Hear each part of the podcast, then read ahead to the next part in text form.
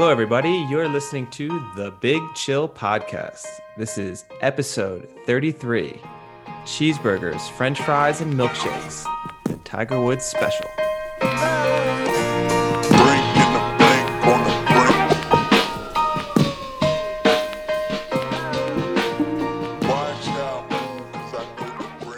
Chillonians. This is now our Thursday edition. So you're due to get some nice picks in, fill up your wallet a little bit with our bets of the week. At least Eddie and myself's bets of the week. Maybe just don't listen to Sam, although he says he's got a banger of a bet this week. He's going to go all in on. So stay tuned for more of that. So he could deliberating, deliberating if I'm going or broke. That's depressing because we only started this like a month ago, and I'm hundred k down. you're you're soon to gonna be that guy. Whenever Eddie and I used to walk into the William Hill for Royal Ascot, and we see that that person sitting there at three in the afternoon betting fifty cents on a greyhound race, and then turning around and smashing a chair when it loses. That's no, you know you by next week. You know who he is he's Austin because there was that time when we were all a little bit up and we went to the the World Cup was on and we went to the uh, William Hill or Ladbrokes in Ascot. And I gave him because while we were placing out the bets, I gave him like 20 pounds to use on the like roulette machine while we were figuring out what our accumulator was and literally handed him the 20 pounds turned around to like put in my accumulator and i would say no more than 20 seconds later got a tap on his shoulder just on my shoulder just him being like hey can i have 20 pounds more?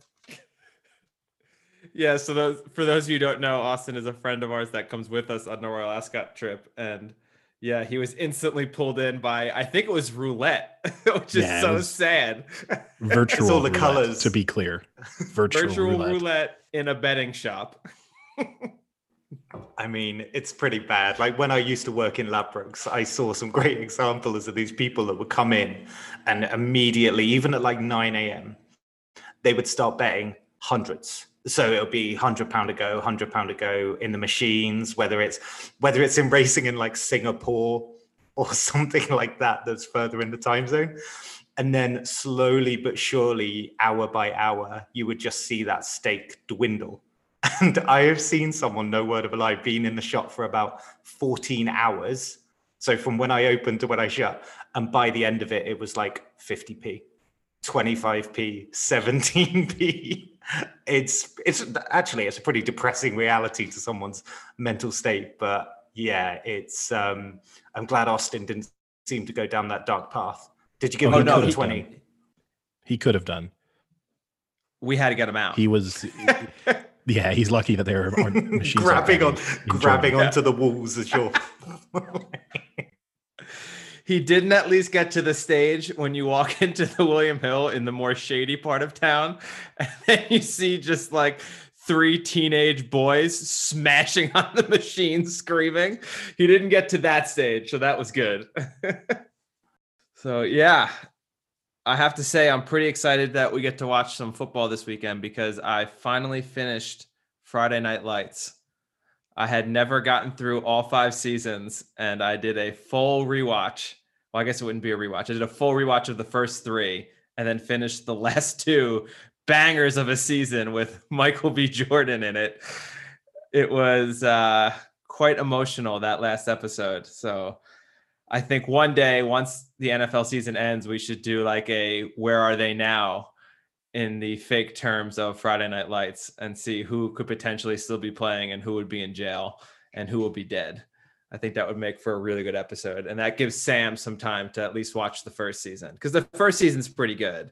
After that, it gets a little too uh, like television sitcom Wait, so how long have I got to watch it? And how many seasons? I've, I've at least to the end of NFL. And, oh. and we'll just like as long as you watch the first season. I mean, I say that the I say that after the first season it got kind of sitcom but in the first season there's a kid who becomes paralyzed.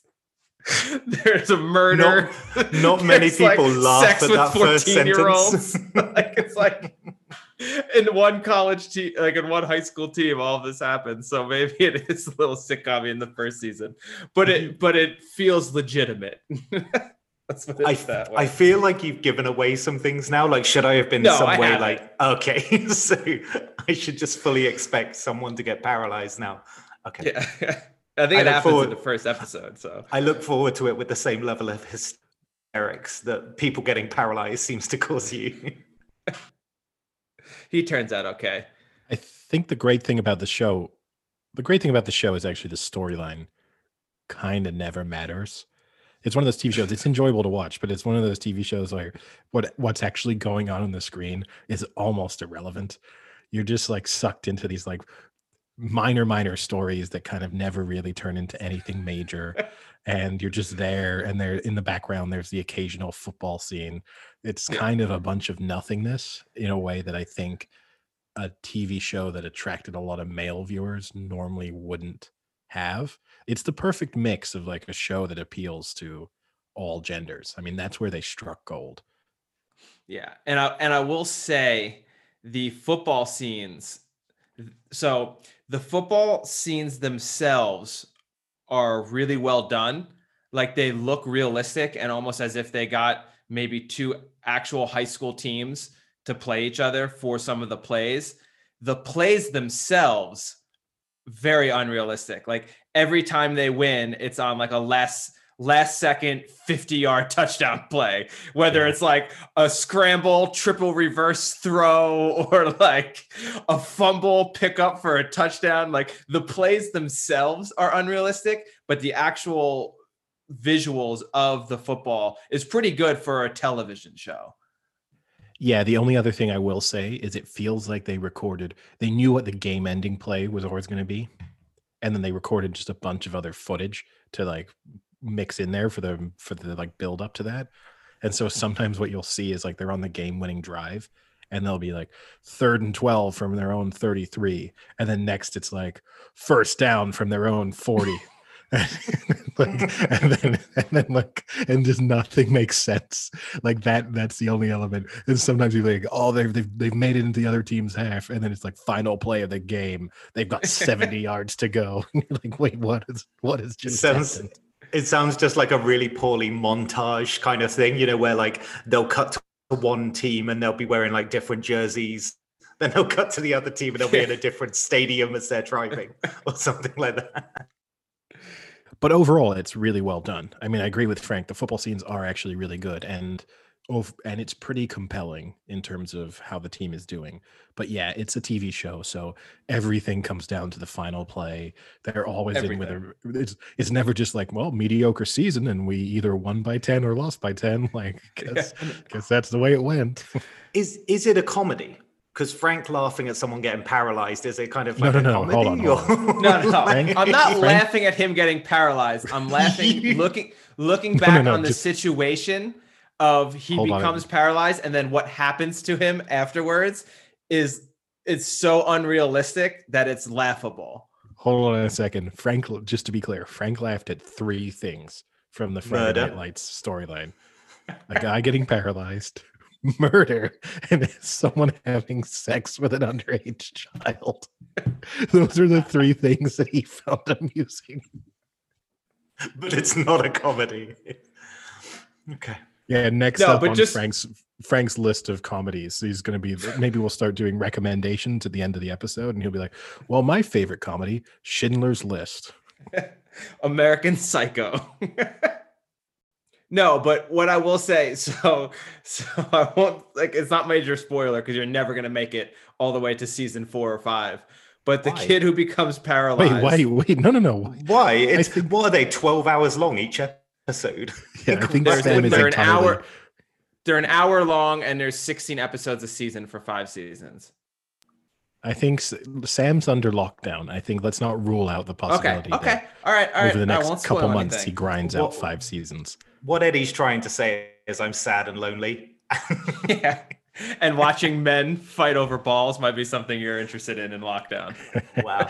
Hold on, hold on. I, I couldn't possibly be um, insulting you there, Sam, because Frank has just rewatched the entire thing. So- True. and he's not under lockdown. Wait, rewatch. So is it quite a recent show? No, it No. ended. I guess the final season was probably 10 years ago. Actually, Oh, The- okay. yeah. So I it kind of clicked into my head that we might actually be hitting the 10 year anniversary because the last season they play in was 2010. That's what it says on the actual show. So it might be a year or two behind that. So yeah, it's probably been about 10 years since it ended. So we can try and get one get some of them on for the 10 year anniversary special. Oh, we we should. I mean, no offense, but what is Matt Saracen, the the real person, doing now? Oh, I've seen him in other things. I No had way. a- yeah, yeah, no, I have. I've seen him. I think you're right. There's some fairly major cast members who have gone on to do nothing. But I I've mean, you have them- several that have done a lot. So you have Yeah, yeah. Taylor Kitsch, uh, you have like Tim Riggins, and then you have the the dorky kid. He's in a ton of stuff now. I'm just gonna say I think Taylor Kitsch would be surprisingly available now. I, he was Five years ago, we might have five years ago we might have struggled to get him, but I think I think his agenda is pretty clear right now. Yeah. What if we got the whole cast back? Well, that's not gonna happen. no, wait, wait. It's even better. What if we got the whole cast back and then we played an actual football game with them? Um, I don't understand how you would do a podcast of that. yeah. we would just we would have no it's easy we would have the actual announcer from the tv show announce us playing with the cast Oh, a so wait, why do we reunion get to play though? If the full cast is there, why are we in it? So it means that there's three Because people. they So you brought the full cast back to just bench three of them?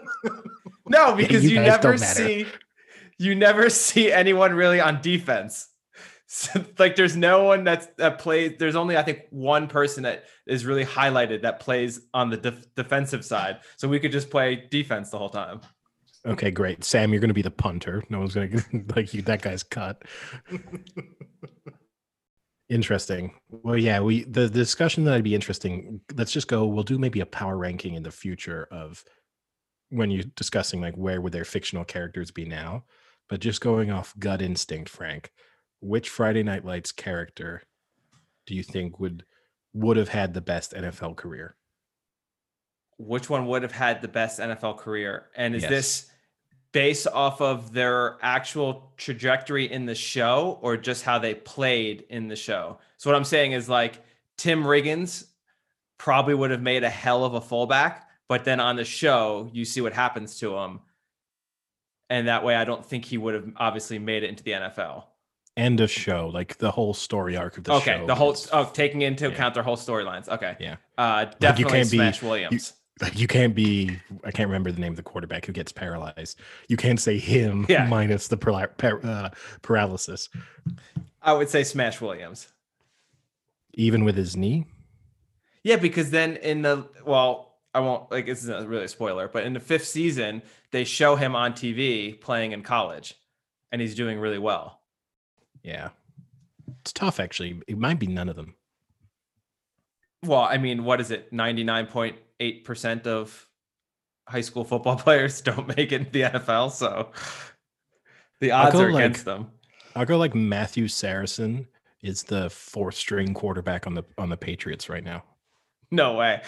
Maybe Michael B. Jordan with the with like maybe he goes to a good college like Oklahoma that respects the the run the RPO and it gets him some fame a little bit. He's on a ranked team. People see things. They take a chance of on him in the draft, maybe like fourth, fifth round. who's michael b jordan is he kyler murray is that who he is Yes. Yeah, for Okay. sure. and matthew saracen is tom brady No, Matthew Saracen. Wait, wait, wait, wait. Matthew Saracen is like that quarterback we talked about on the Lions that came in last year that we couldn't remember his Blau. Oh, yeah it's like him.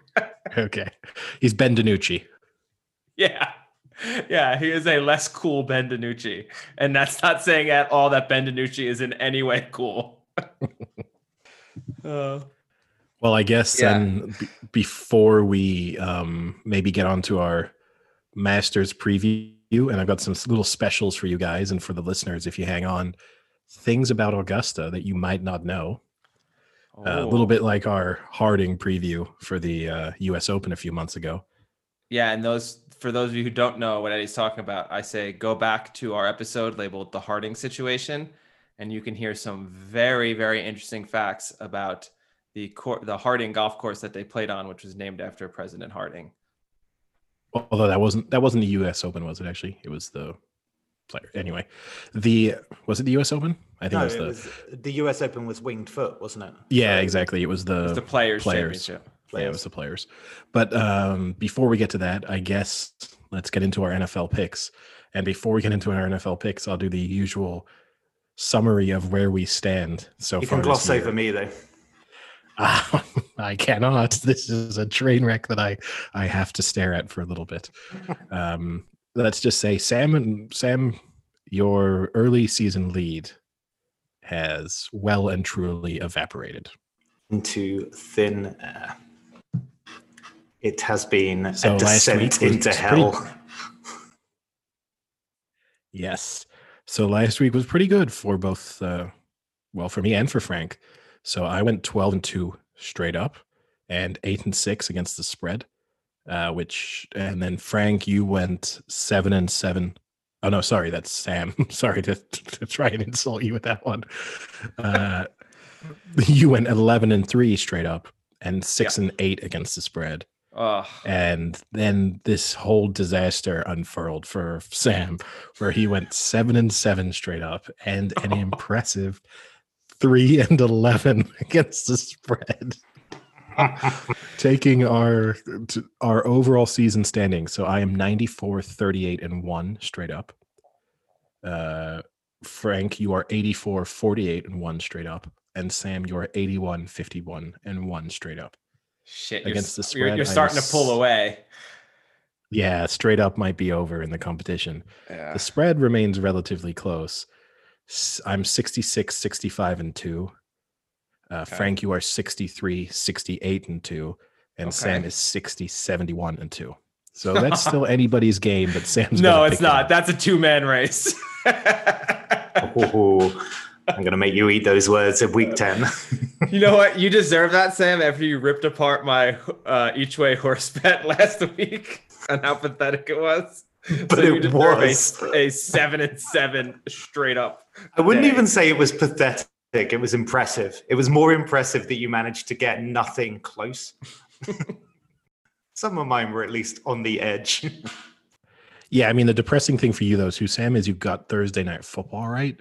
So you then went 2 and 11 after Thursday night football. It was it was not a pretty sight. The only semi, the only one that was anything redeeming against you guys was that I took the Jags to take it close against the Texans. Yeah, you can hang your hat on that. Well done. no, it's it's obviously a great one to take, and I'll I'll really take that confidence going into the next game, uh, round of games. All right, I guess. Yeah, so let's crack on get with it? Yeah, let's get through these and then that way we can get to uh some of Eddie's Augusta facts and then I also have some some masters related uh topics I think will be pretty fun. Wow. Okay. Okay. Um, all right. Let's get cracking. Uh, Colts at the Titans, and this one seems to have flipped a bit. But I've I took it an hour ago. At the Titans are plus one, um, but I had seen it the other way at some point, which was rare. Uh, you know, some bookies had done uh, the Titans minus one. Some had done the um, Colts minus one. So who we took on Bet three six five had Titans plus one.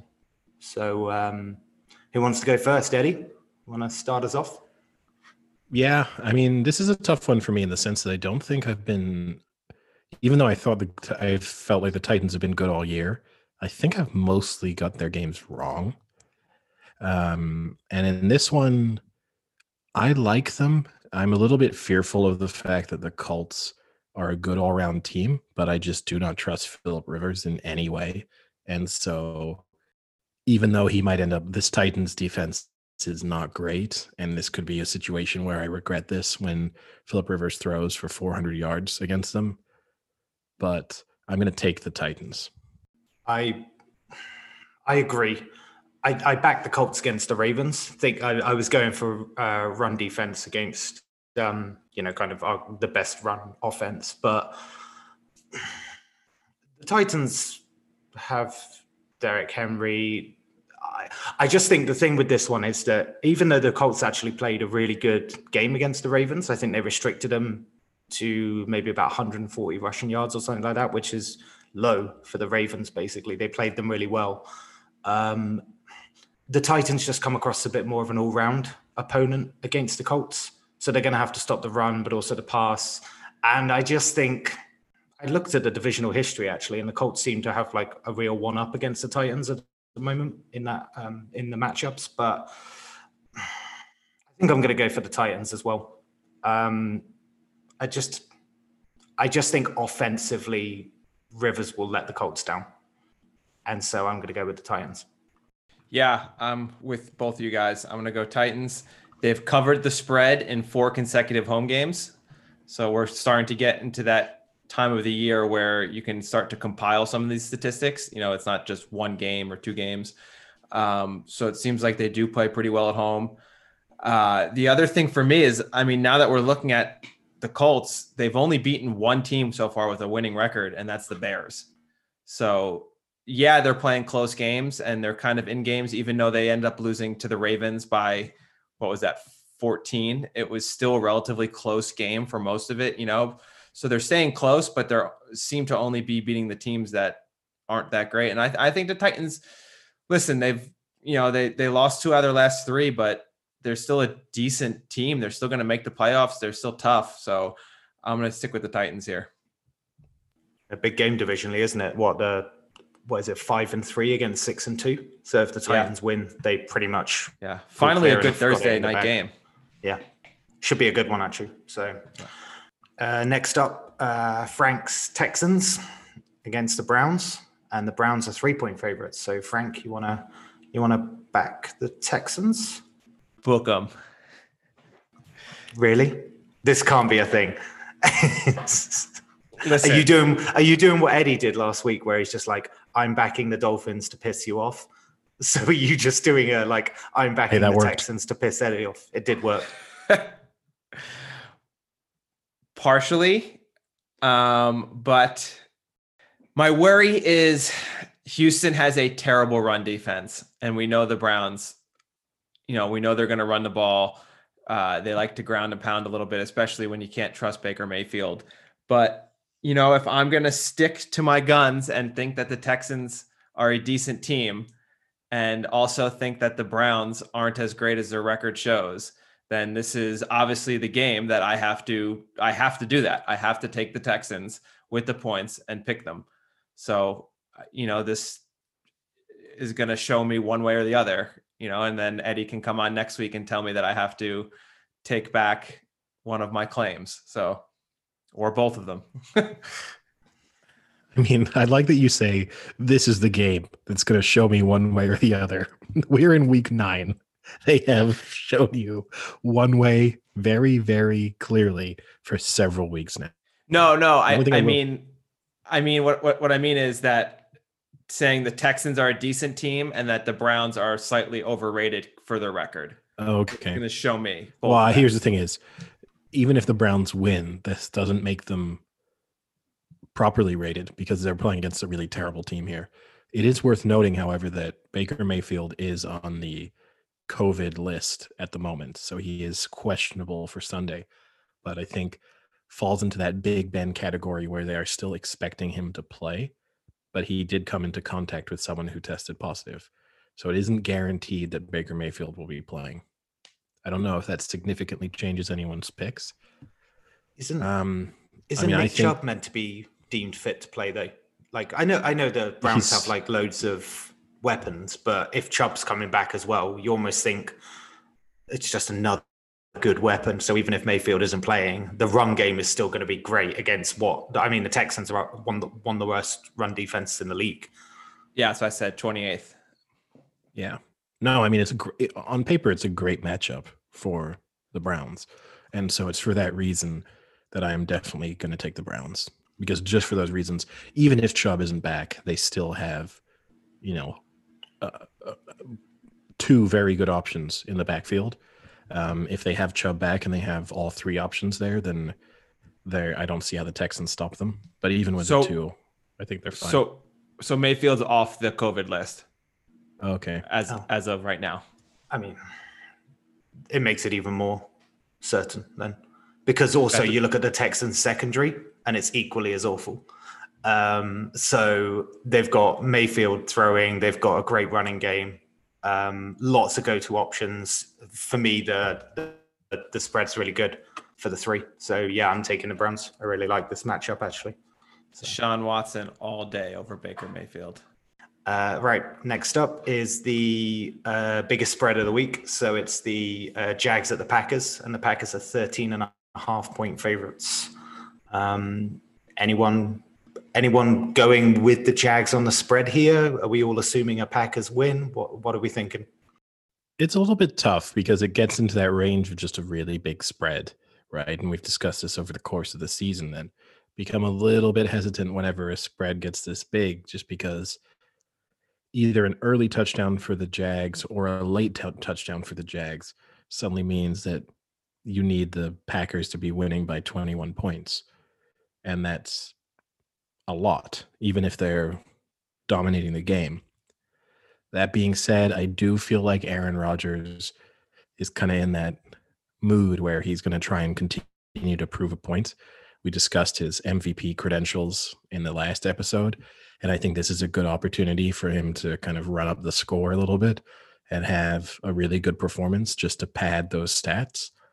Also worth noting, the Jags' average losing margin this season is 8.5, and they have lost on the spread by an average of 3.9. So they've not actually been that close when Vegas has set the set the spread. They actually haven't usually been that close to the number, which is a little bit unusual. Um, so I'm going to take the Packers, obviously, to win. I think that's the safest money line pick of the week. Not the odds are good, uh, and I'm going to take the Packers to cover the spread. But over the course of this season, usually when I've backed a team to cover a big spread, they've messed up, and when I've taken the team with the points, they've been blown out. So who knows? Yeah, I mean, look at look at last week, right? Uh, the Chiefs didn't cover the big spread. Um, I guess Patriots seven and a half was fairly big, but Steelers didn't cover it. Patriots didn't cover it. It's it, it kind of made me think twice about seeing a 13 and a half. But um, I again, the Jags get absolutely destroyed through the air. And as you say, Eddie, I think this is one of those games where Rodgers will absolutely lap up that situation. So I think I think I'm going to take the Packers, and I think I'll take them to cover as well. Yeah, I, I just think the Jags won't be able to stop Rodgers. Yeah, so I, I think this is what how Eddie said it, but it was kind of confusing. So the Jags have four games already this year where they've lost by 14 points or more. And those were against teams probably not as good as the Packers. So I will stick with the Packers here.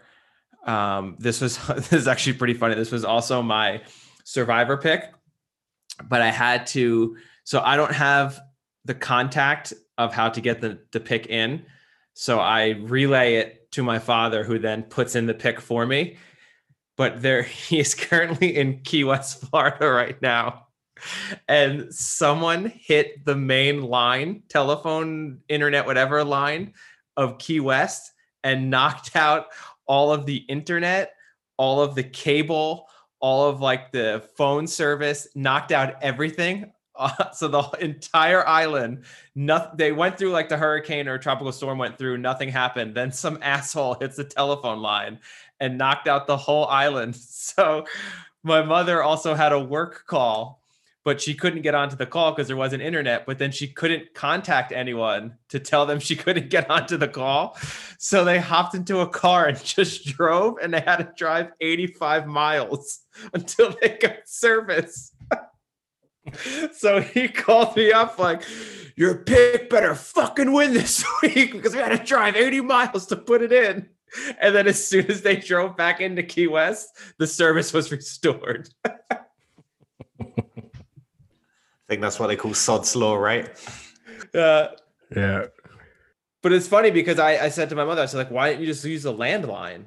And she's like, well, the house we rent doesn't have a landline and there aren't any payphones anymore. So it's not that easy. But even it was crazy because you couldn't even, like, if you want to get gas, you couldn't get gas because you can't use your card because there's no, absolutely no service. So people couldn't do anything except if you had cash. It's pretty funny. Nice. It's almost as if it's almost as crazy as an idiot living without internet for over a month and a half. I'll give you a mild update on that. Uh, this evening, my delivery from Free did arrive, so I have a host of new boxes and toys and everything, but none of them work. Tried, or or someone has to come and do it for you. I tried, and someone there's a problem with the line, so a technician has to come back to fix this. I mean, I, I think it's deliberate now. I think it's almost oh. like Orange passed on that this guy is an absolute sucker for small faults and just keep it going. I, I like to think that all of the internet companies kind of discuss with each other. And when Eddie left Orange, Orange then sent a message out being like, hey, whoever picks up Edward Hewitt's contract. Here's his dossier. So just get ready to fuck him as hard as you can. the thing is, right, that technically Orange did warn me that this kind of situation could arise if there were multiple demands on the line at the same time. The thing is, this might turn out to be the only time that the in- information they gave me was accurate. That's going to be the real killer. Everything else was completely wrong but this time around they may have been correct. It's actually it's actually impressive listening to this. Like I it, you've clearly survived and that's all well and good but i would struggle to understand how like working from home watching as much sports as you do how how it actually works and also just a lack of xbox and things like that uh, just no I, I can't actually understand how you're coping are you coping I mean, sort eh, eh, of. For unfortunately, I've like built a like a system right where almost everything in my house relies on the internet, like my lights, all my radios, like my TV. Everything. Wait, all of your radios? How many radios do you have? Two. Do you mean radiators or do you mean radios? As in like, like radio this... that you get the radio through. You know that thing? It's kind of like podcast, but it's streamed live. Why do Never heard two? of it. Because I have more than one room. I don't know. It just feels odd that anyone would have a radio in their house. Do you mean like, radio or do you mean speaker? Well, I mean it's a speaker, but it primarily exists for me to play the radio through. I, I, listen to the radio. I don't know why it surprises me. I just only I only associate people listening to an a radio in a car because you would just listen to it through like the internet through your laptop or something. Yeah well yeah you know what i don't have there sam? The internet so the laptop is not useful. But no i listen to the radio. I, I listen to like test i listen to test match special. I listen yeah. to uh some radio 4 programs from time to time. I'll pick up the news uh and when i work i'll listen to the radio as i go I just got this idea of Eddie like listening to like the wartime broadcast. yeah, like a fireside chat. yeah, like, like gathered around with a cognac. Yeah, yeah. gathered gathered around listening to the wireless. yeah. Grim news from London today is the Luftwaffe. All right. Speaking of grim news, um, we got the Giants at the Eagles. Oh, uh, sorry, the Eagles at the Giants. What a game! The, uh, yeah, exactly. And the um, first place implications on the line. The Eagles. It's that's the weird thing about this one, right? It's it's actually a big game for the NFC East. Um, it actually kind of matters, but what was it like three weeks ago? They played and the Eagles won by a point. Um, for me, though, what's interesting is like the Eagles actually stopped the pass pretty well. Um, I think they've got like the fifth or sixth best pass defense in the league. And coupled with someone like Daniel Jones, who has such a massive um, propensity to mess things up and like gift something. I think the last time they played, he gave the ball away twice. So for me, for me, I'm going to go the Eagles with this one. I think the Eagles will win, and I'll take them to cover that spread. For me, Yeah, so I mean, you're going to get turnovers from Daniel Jones. Last week was one of the first games he didn't have any turnovers and he still fumbled twice. They just didn't have the defense just didn't happen to get it. So even when he's not turning it over, he's almost turning it over. Um, and you're playing a, a slightly, I think, a team that kind of sees the light at the end of the tunnel here for the NFC East now that the Cowboys are out. Um, Washington isn't that great. Um, you know, I think they realize that they can win this. So I think they're going to really push and, and, I don't know. I mean, they're not good, but the Giants aren't very good either. And they have Alshon Jeffery coming back. Uh, Miles Sanders returned to practice. Who knows how much he's going to play? But you know, so you have two key pieces back. I'll take the Eagles to win. The Giants keep it close, but is it three or three and a half? Three, straight three. I'll take the Eagles then.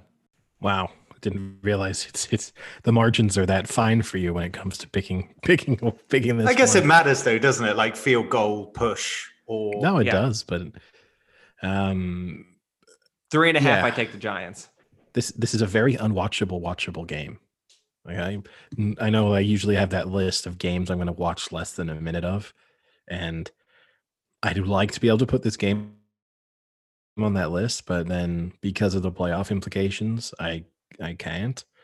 So I mean, this is probably going to come down to which quarterback turns the ball over less because you've got one in Carson Wentz who has 12 interceptions this season, and you have the other in Daniel Jones who has nine interceptions this season and four lost fumbles.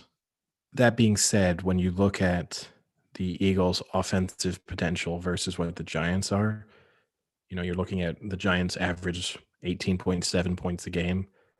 The Eagles average 23.3 points a game. To me, that's significant enough to think that the Eagles should just have too much firepower. And especially with some players returning from injury, I think this is a game that they win. I'm not going to say comfortably, but certainly by more than th- more than three points. I'm going to put this in like the seven to ten point range if I was going to make a prediction. But so I'm going to take the Eagles and Eagles to cover. Yeah, I mean, Eddie does bring up a good point. Carson Wentz actually has more turnovers this year than Daniel Jones, which is crazy to think about that anyone could have more turnovers than Daniel Jones. I mean, the guy can't even fucking hold on to the ball for 10 minutes. I mean, Wentz's best, a better game out of all of them was the Giants game a few weeks ago, though, because he threw for like 350 and a couple of touchdowns as well. So it, it was like out of out of that kind of turd of a season. It was one of the more polished parts of it. Wow, what a description. um, here's the thing is right last sunday night we had the breaking news game as to who would have the most career touchdowns and now we're going to have the breaking news game as to who's leading the league in turnovers so the nfl just keeps delivering key quarterback matchups on a weekly been a milestone year for good and for worse. All right, next Right. game. Yeah, next up is uh, the Bucks at the Panthers, and the um, the Panthers are uh, sorry, the Bucks are six point favorites. Um, I mean, Brady was basically dead last week. I mean, surely, I mean, Brady turns up the following week, right? This is going to be Brady coming back and absolutely showing people why he's not dead.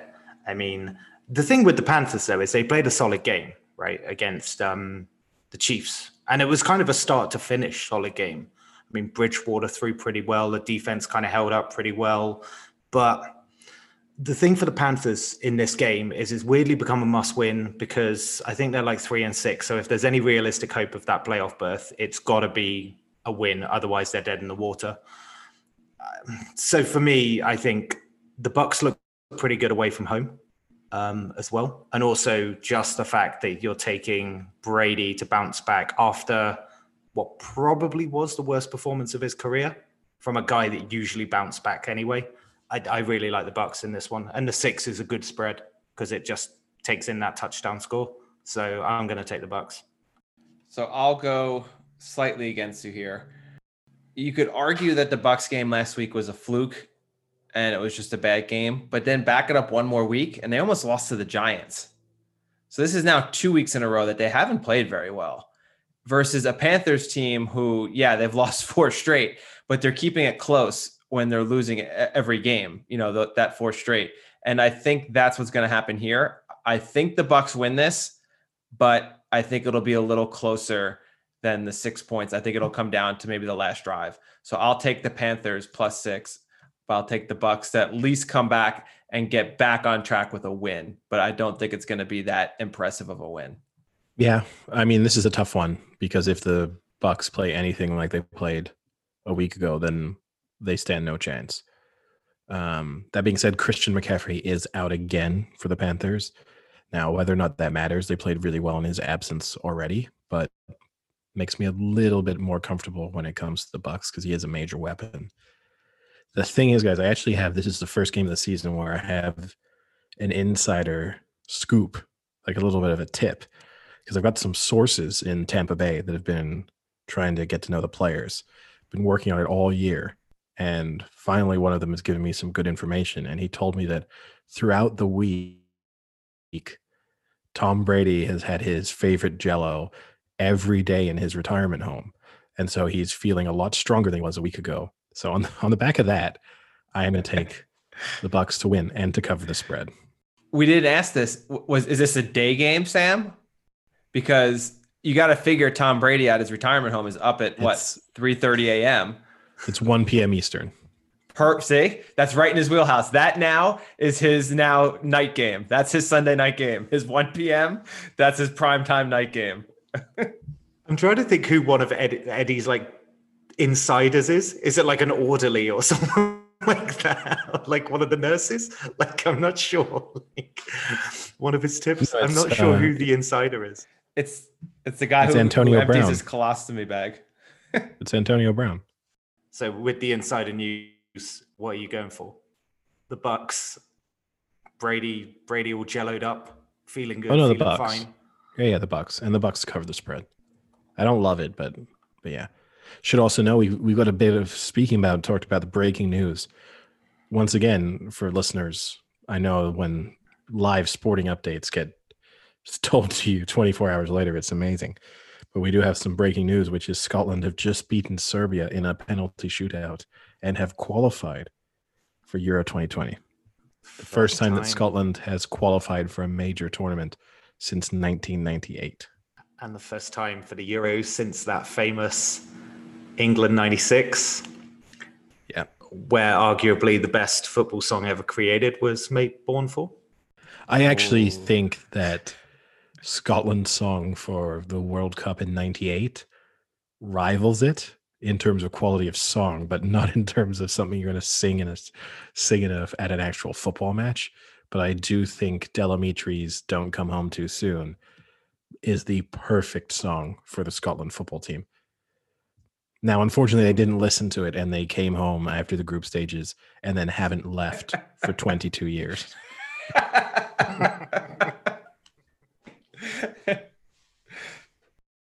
All right. Next up is the Washington football team at the Lions. And the Lions are four and a half point favorites. Um, Eddie, your pick. I mean, this is a tough one for me because I've spent the season talking about how bad the Lions are. And even though they're playing against a bad team here, I know that if I pick the Lions, Frank is going to call me a hypocrite and tell me that I'm suddenly look at me getting onto the Lions bandwagon in week nine and make fun of me. So I'm a bit torn here, but it is difficult to imagine this very beaten up Washington team suddenly turning things around. They've been fundamentally really bad all year. You do have to give Alex Smith a little bit of credit in that when he came into the game. We didn't really talk about the hor- another horrific quarterbacking injury happening in Washington. I mean, they may now have to accept the fact that this team, like their stadium, is on an Indian burial ground or something because it's just how horrific. ironic. I yeah, shouldn't I? Uh, why don't they name their team after that? yeah, exactly.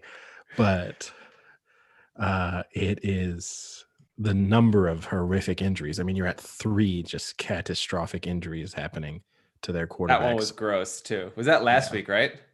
yeah, that was yeah against the Giants. Yeah, Yeah, that was not a good one either. And you got to give Alex Smith credit in a sense because he came in and nearly brought them back into the game. I mean, he had the potential for the game-winning drive when he threw the interception at the end.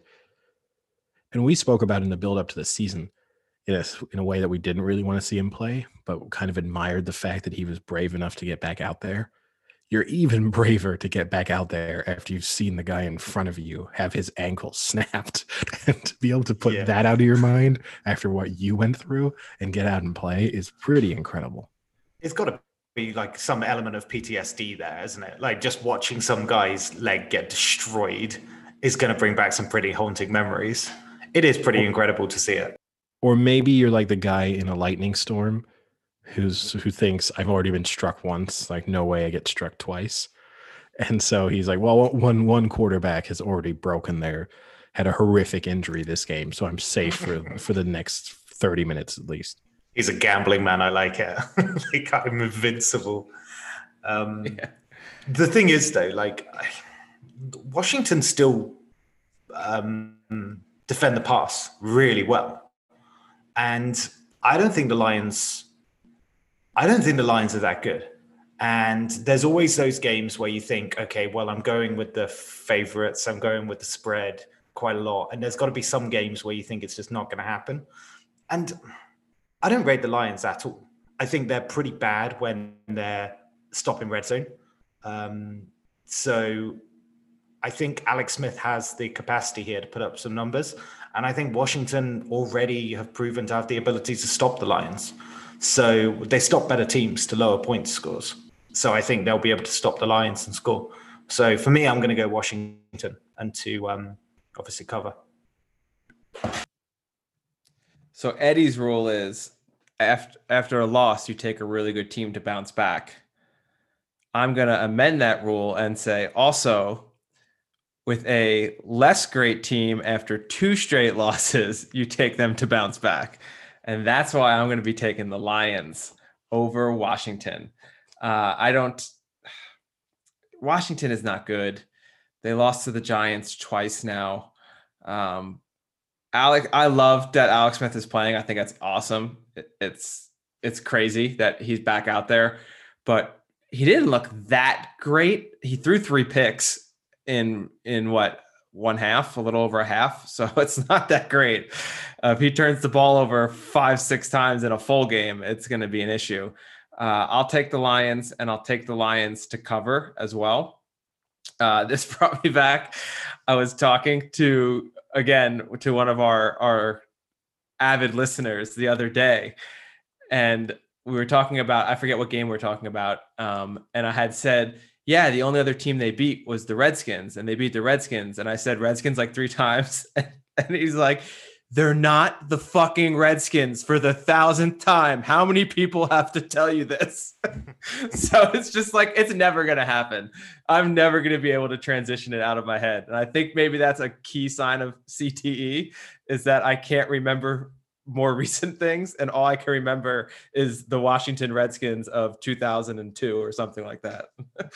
Yeah, I mean it's either a sign of CTE or just chronic racism. It's difficult. it's difficult to distinguish at times because even now, when you're not slipping up and accidentally saying the team name, you're going out of your way to tell stories where you say the name.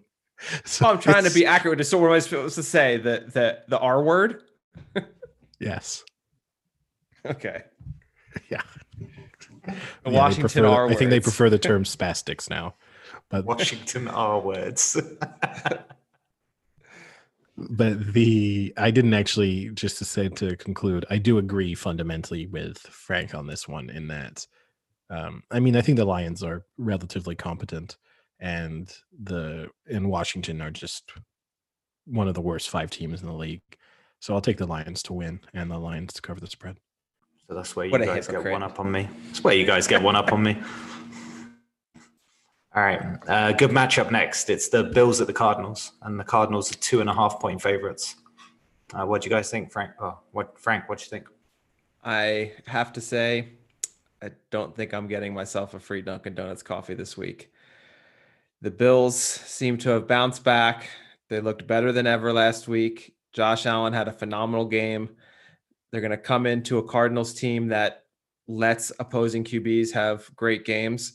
Um, you know, they they did it with a below average rookie QB last week. So now that you have a potential Pro Bowler coming in, I think it's going to be a high scoring game. Again, it'll be another fun game to watch. The Cardinals are always a fun team to watch because they score a lot with Kyler Murray, but then they just give it right back up.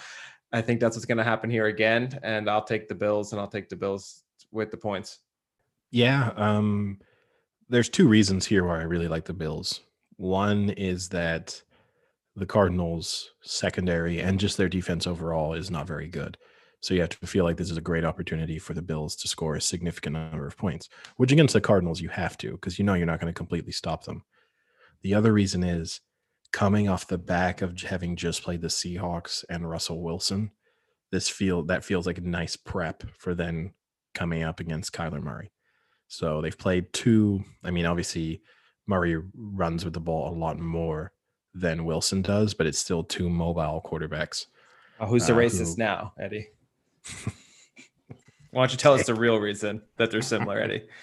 Racist. Okay, wow. I don't know if that makes you look any better. Um, but yes, yeah, so no, I'm gonna I'm gonna take the Bills. Um, one thing I will say is every time the Cardinals have had a really bad game and kind of looked as if their season was about to fall apart, they bounce back. And so that would be why I'd be a little bit cautious when it comes to this one but it looks like this is just a really nice matchup for the Bills. Yeah. I mean, Murray actually had a good game uh, against the Bills. He threw for like 280 and like three touchdowns. He he actually played well. It was the it was the um, defense against the, the, Dolphins. You mean? Yeah, it was the yeah. Sorry, it was the um, it was the defense that let him down in that game. But the good the the interesting thing for the Bills was that not only did they score really well with Allen offensively, but they they stopped Wilson really well. Uh, like sacked him. I think they forced um, uh, like a couple of fumbles as well. So it, it was just great to see both sides like putting in a near complete performance. And I think it just showed how good and dangerous the Bills can be. And considering they're underdogs in this, I'm I'm taking I'm taking the Bills as well. So, well, so the over under. Go ahead, Eddie well, I actually think that's been one of the interesting storylines of this season is that for the past few past few years, the Bills have had a really good defense, and I think people still in their minds approach games that way, but they've actually been very bad so far this year, and maybe the question will be was last week the sort of aberration, or is is that an indication that they're kind of returning to form? And this will be a good test of that because it's obviously even if the Cardinals aren't amazing, they do tend to score a lot of points. So this will be a good test. Yeah. So the over under is 56 and a half, which is pretty high. But what do you guys think on that? I'd go over just because it's rare in a Cardinals game to not see both teams score at least 30 points, but it is a high, high over under. So that would have covered only so they've only gone over 56, the Cardinals, two out of their last five. So yeah, I think it's close. And the Bills have gone over that three out of their last five. And also to note, Kyler Murray is on pace to be the first quarterback ever to go 4,000 passing yards and 1,000 rushing yards. That would be pretty amazing. He's their leading rusher, just like the Giants and Daniel Jones. All right. Uh, next up is the Broncos at the Raiders, and the Raiders are four and a half point favorites. Um, I I really like the Raiders in this one. I know I backed the Broncos against the Falcons, and to be fair, they actually did put up some sort of like half decent offensive play. They actually started to like convert some of the red zone opportunities they got and score. But when you look at the Raiders team, I mean, a they're um, undefeated divisionally as well. It's pretty good. Um, they look pretty good running wise. And I don't know. I just think the Broncos won't put up many points, and the Raiders have proven themselves to be a pretty competent team. So for me, this is quite a, I think it's quite an easy one. So I'm going for Raiders and cover. Um, yeah, I feel like the Raiders don't get every once in a while we talk about teams that don't get the level of respect that they deserve. I think the Raiders fall into that category. Um, and so this this one kind of surprises me. I don't really like the Broncos at all. Uh, so I'll keep this one pretty swift, but I'll say I'm taking the Raiders and I'm taking them to cover. Yeah, I'll keep it easy. Uh, the Raiders have beaten both the Chargers and the Browns by more than five. And I think both of those teams are better than the Broncos. So I think the Raiders will win. I think they'll cover. But you're right. We don't give them any credit. And just like, for instance, right now, we both just breeze through this game. But maybe if they keep winning, then we'll spend some more time on them, even though they're five and three. Part of me, for a second, I had to remind myself that they didn't play the Broncos last week. The Broncos and the Chargers, in my mind, have almost become interchangeable. Well, one's got a good QB and one's got a terrible QB, except for the fourth quarter when he has to come, come on, Herbert's back by 30 that, points. Herbert's not that bad. Speaking of Speaking of Chargers, uh, they are away at the Dolphins, and the Dolphins are two point favorites. Um, what do you think? This is a tough one for Frank. This is his boy wonder versus his nemesis. Like this is going to be a hard one, a, very tough pill for him to swallow if Tua walks away from this one with a victory. Um, that being said, I think that the Chargers are the better team, and I'm going to take the Chargers. But no, you know what? Actually, it served me well last week. I'm just going to go with the anti Frank pick on this one, and I'm just going to say that this is the one game Frank probably doesn't want to be wrong on, and so I'm going to take the Dolphins and the Dolphins to cover the spread. What a disrespect to the Dolphins you have by saying the Chargers at two and six are better a better team than the five and three Dolphins. What a slap in the face to the Dolphins that is. But you're completely right. The Chargers are the better team. Herbert's the much better quarterback. This this game means a lot to me because Herbert is my boy, and I've been petitioning for Herbert to have been drafted by the Giants since this first game he started at Oregon when I watched him. I've always been a fan. I have never been a fan of Tua. Although I, I will admit, I've always said he's a good quarterback. I just don't generally like his style and the way he plays.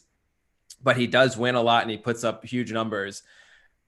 But I, I still have to go with Herbert in this one. Um, and that is a slight disrespect to the Dolphins defense because their defense has been playing phenomenal lately. Um, they're scoring. I, I, mean, their defense, I think, what, three weeks in a row now, they've put up a touchdown. So their defense is, is tough, and it's going to be tough for the Chargers to put up points. But uh, I have to, yeah, I have to go with my gut. These are two big games for me from an emotional standpoint in the Chargers and the Texans. This could be a very sobering Monday podcast when we get back on. Yeah, I mean, yeah. If people listening won't know this, but I've I've heard the Tua versus Herbert discussion and an endless number of times over the past few years. Um, I mean, Frank legitimately was the person to make me aware of Herbert.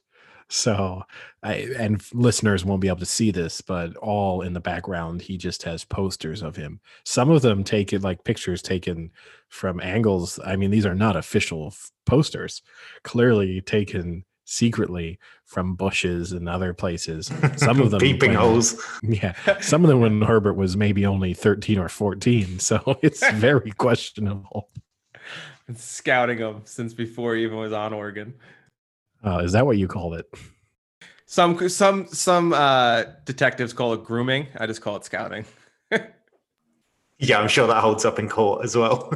I'm I'm torn with this one. I, I usually I usually like back in the Chargers, and they've let me down um, quite a lot. But the thing with the Chargers is, if they lose, it's always close. So th- there's no spread to really work with here. I really like I really like Herbert, but I'm I'm really not sure. I'm completely. I actually have no idea where to go with this. I don't really think I've backed the Dolphins that much this year, so I'm going to go Dolphins. There's not. I'm honestly not giving much. I think this is a complete toss up. I can see both of them quite easily winning this game. But what was interesting about this game, though, is that the way you've seen the Chargers, like Herbert and Tua, put up points. Um, I, I thought that the over would be quite high for this one. It's about 48 or 50, I think, at the moment. But what was interesting is the last 10 meetings between the Chargers and Dolphins, nine of them have gone under. And I just thought that was quite an interesting because obviously they don't play each other all the time. I just thought that was quite an interesting thing to see. So maybe the under's a pretty good bet if history's there to go by, even though offensively speaking, you'll probably expect this kind of game to go over. But I just thought, or you know, the other little tidbit. You're missing the real rule of this podcast, though. There, they're due. That's all you just told me. They're due. Yeah, yeah, maybe. But I, I like it. I think that's a. I'm not going to back it. It's not going to be in my bet of the week. But I just thought that was an interesting one. But yeah, I'm going to go Dolphins. The Bengals are back and they are playing the Steelers. And the Steelers are six and a half point favorites. And this line has been coming in. Uh, I saw it over a touchdown um, a couple of days ago as well. So the Bengals keep it close, don't they? But I don't know what you guys think. After that Cowboys game, has your opinion on this one changed? I, am sure the line has because of that Cowboys game. But for a team that's 9 0, there's a couple of question marks, I think. But um, what do you guys think? Well, this line opened at 11 and a half. So it's changed pretty drastically as a result of the struggles against the Cowboys, then the possibility that Big Ben will be out uh, because he's on the COVID protocol, and then also the fact that seemingly he has two injured knees.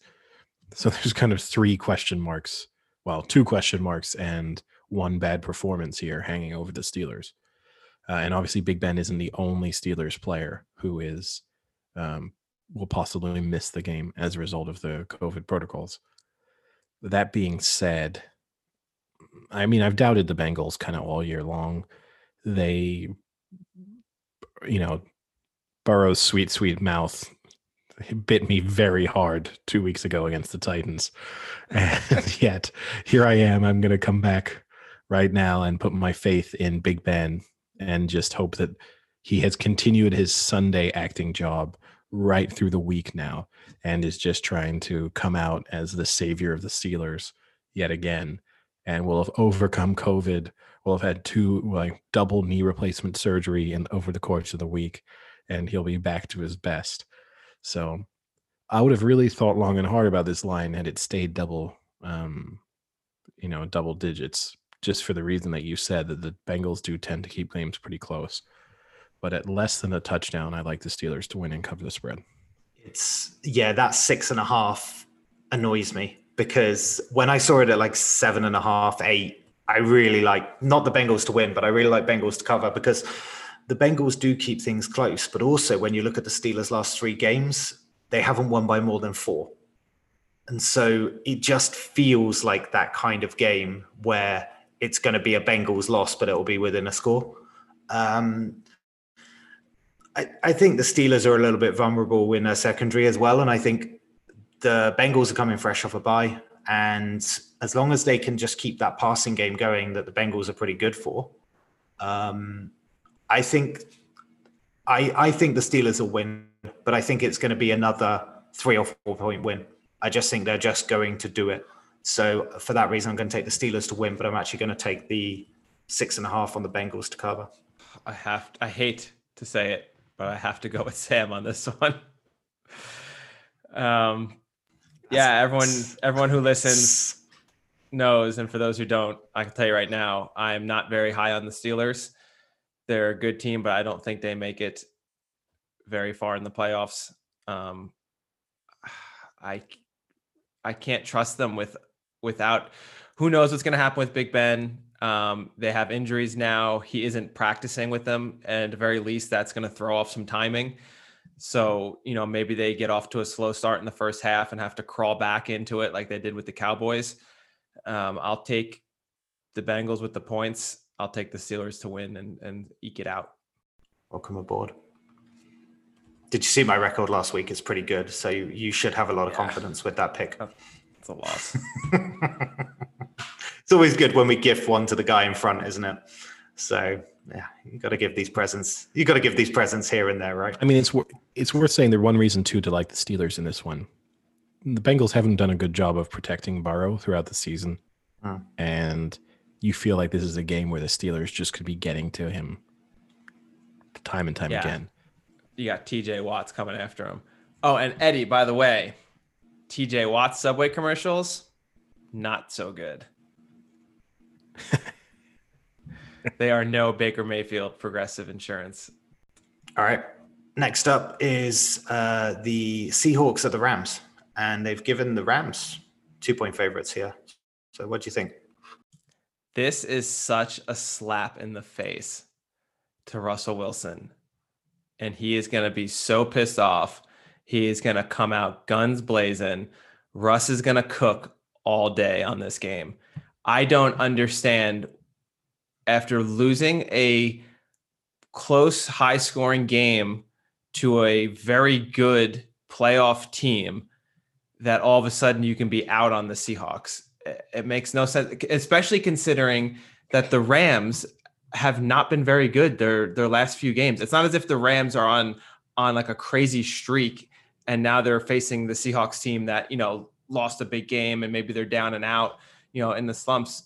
The Rams are 3 and 3 in their last 6 games and Goff has a 78 passer rating. That's not impressive. So I don't know. I don't get the spread and I'll happily take the Seahawks with the points. I'm going to disagree with you on this one. I don't think the Rams There are we great. but I go. think Clawing is a- back with this one. I think this is a kind of nice matchup for them. You're talking about the second best overall defense in the league, the second best passing defense in the league. So they just match up really nicely against the Seahawks. They're going to be able to shut down elements of this Seahawks offense, not not it completely, but elements of it. And when you then factor in just the porous Seattle defense, I just think that Wilson will find himself in another situation where he's having to score every time he gets the ball and he won't be able to do it. So I'm going to take the Rams. You're gonna trust Jared Goff? I'm actually trusting more. I'm trusting their defense more than I'm trusting Jared Goff, but I am trusting that he will be productive enough to put Wilson under pressure. Just out of interest, do you think the fresh off the bye thing matters that much? Um, just curious on that one, basically. I think it matters when you see teams that historically, like uh, certain coaches who do extremely well, because I think what you see is that some coaches, when they get given that extra week to prepare for their next opponent, just do a really great job. Like Bill Belichick coming off a bye does well. Um, I don't think it matters necessarily all that much from the rest perspective. And I think if you looked at the teams coming off a bye, their record of I don't know it, but off the top of my head, my kind of gut feeling is that it's mixed. I also feel like when a team wins, they'll attribute it like just came off a bye, super rested and well prepared, prepared, and then they come off a bye and lose. It's like, wow, they were a little rusty because they haven't played in 10 days or 14 days. So um, I think it depends. I'm. This is like the Chargers game. I am. I'm completely torn up by it. You, I you read one thing, you see one thing, you listen to something, and all the stats seem to make this a complete toss up of which it is. I mean, I read this interesting stat that um, the Rams have won like I think it's seven of the last ten against the Seahawks, and I like that in divisional matchups. I think those kind of things matter because you play each other a lot. So they've got like a momentum with them. But then I saw a stat with the Seahawks that since 2015, um, after a defeat, they've gone 23 and six straight up, a gate like following up, and 18, eight and three against the spread. So they do bounce back. So for that reason, I should like the Seahawks. Previous reason I like the Rams, but also the thing is, right, Russell Wilson isn't going to do what he did last week. It's not going to happen again. But the thing is, that defense is just so leaky. It's so bad that Russell Wilson has to be better to stop. Would you the say the defense is frail? No, no, mm-hmm. absolutely not. Sam, just if you just want some, just having quickly looked at the stats, since 2010, 17 teams have a winning record after their bye week.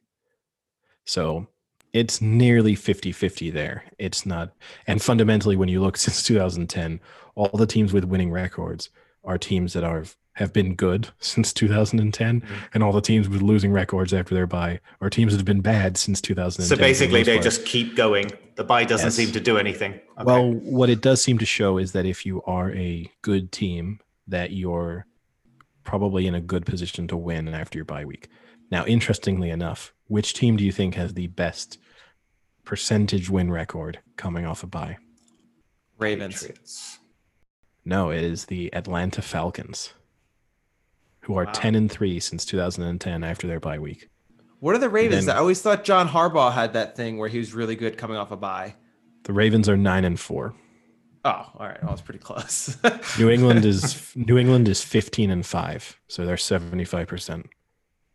They're just below. The Saints are just there's a few team in the 70s. The Colts, the, interesting enough, the Lions, the the uh, Patriots, the Saints and the Falcons are all above 70%.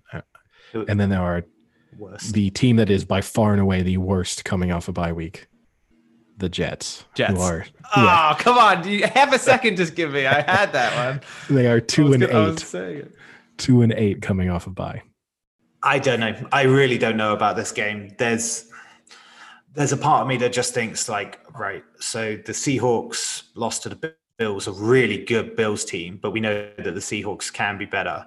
And then you had the Rams where before the bye they lost to the Dolphins and looked a little bit questionable in that, like pretty bad.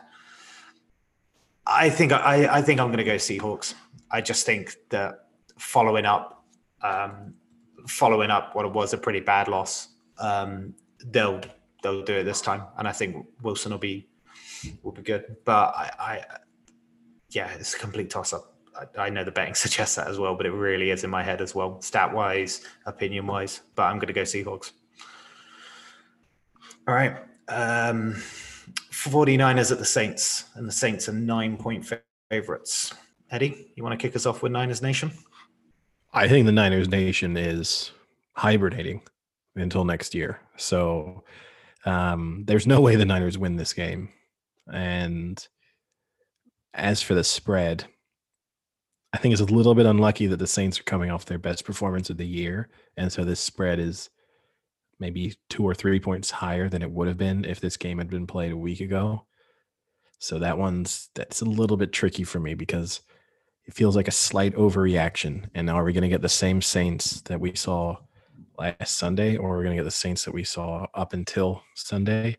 In which case, the idea of that previous Saints team covering a nine point spread is just impossible. Um, but I'm going to think that now with Michael Thomas back, even if he wasn't heavily involved on Sunday, it just opens up their game a little bit. And even if Brees drops off slightly from how good he was on Sunday, that they will still win this game and cover the spread. Yeah. So the Niners, no Jimmy G, George Kittle, Nick Bosa, Richard Sherman, Raheem Mostert, Weston Richburg, Solomon Thomas, Dee Ford, Kwon Alexander, K'Waun Williams. I had no idea they had so many injuries. That's crazy. you didn't even name them all. You didn't even say George Kittle. I said George Kittle. He was the second Did you? one. Did, Oh. did you yeah, mention? you just got lost. You just got lost in the sound of Yeah. Did There's you just so mention? names. Did you mention like Deebo Samuel as well? So he might come back. He apparently he's been practicing, or He won't he's not. back. He's not been practicing. He'll he never might- come back. He might be back.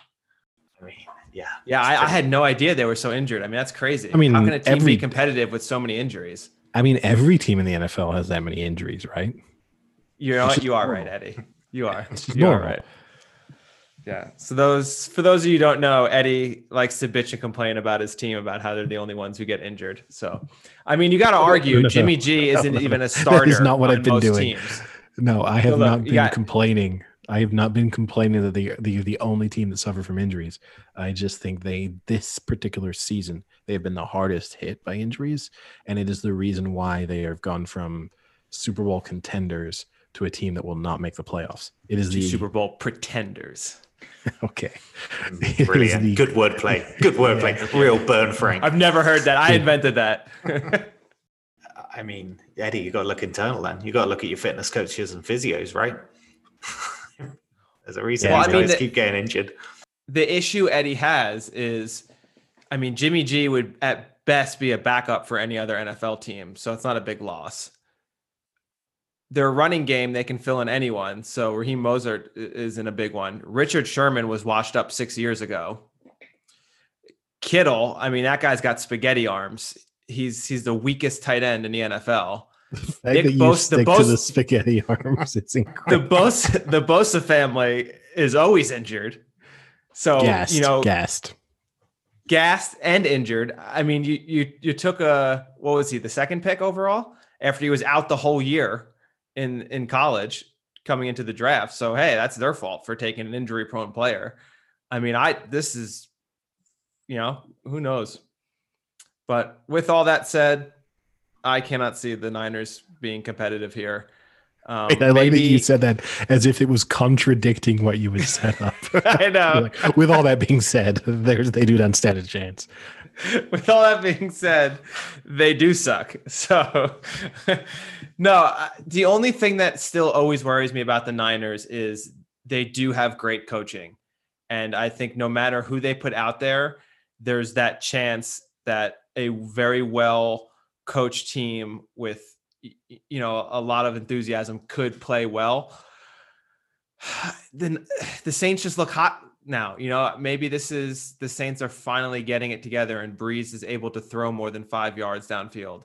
So i'm going to stick with the saints and i'll stick with the saints to cover even though it is a pretty large spread for what normally would be crazy against you know the san francisco 49ers but yeah yeah, I I mean the Saints are probably the best team in the NFC right now, and you've you've already listed off the amount of injuries that the Niners have got. I think this is a pretty easy one for them to cover the spread as well. I, I remember they played out that 48-46 classic last year. So it kind of feels like we're a long way off that one again. But yeah, for me, this uh, this is a pretty easy one. I, th- I think um, we're seeing a pretty good Saints team at the moment. So yeah, I'll take them and to cover quite easily. All right.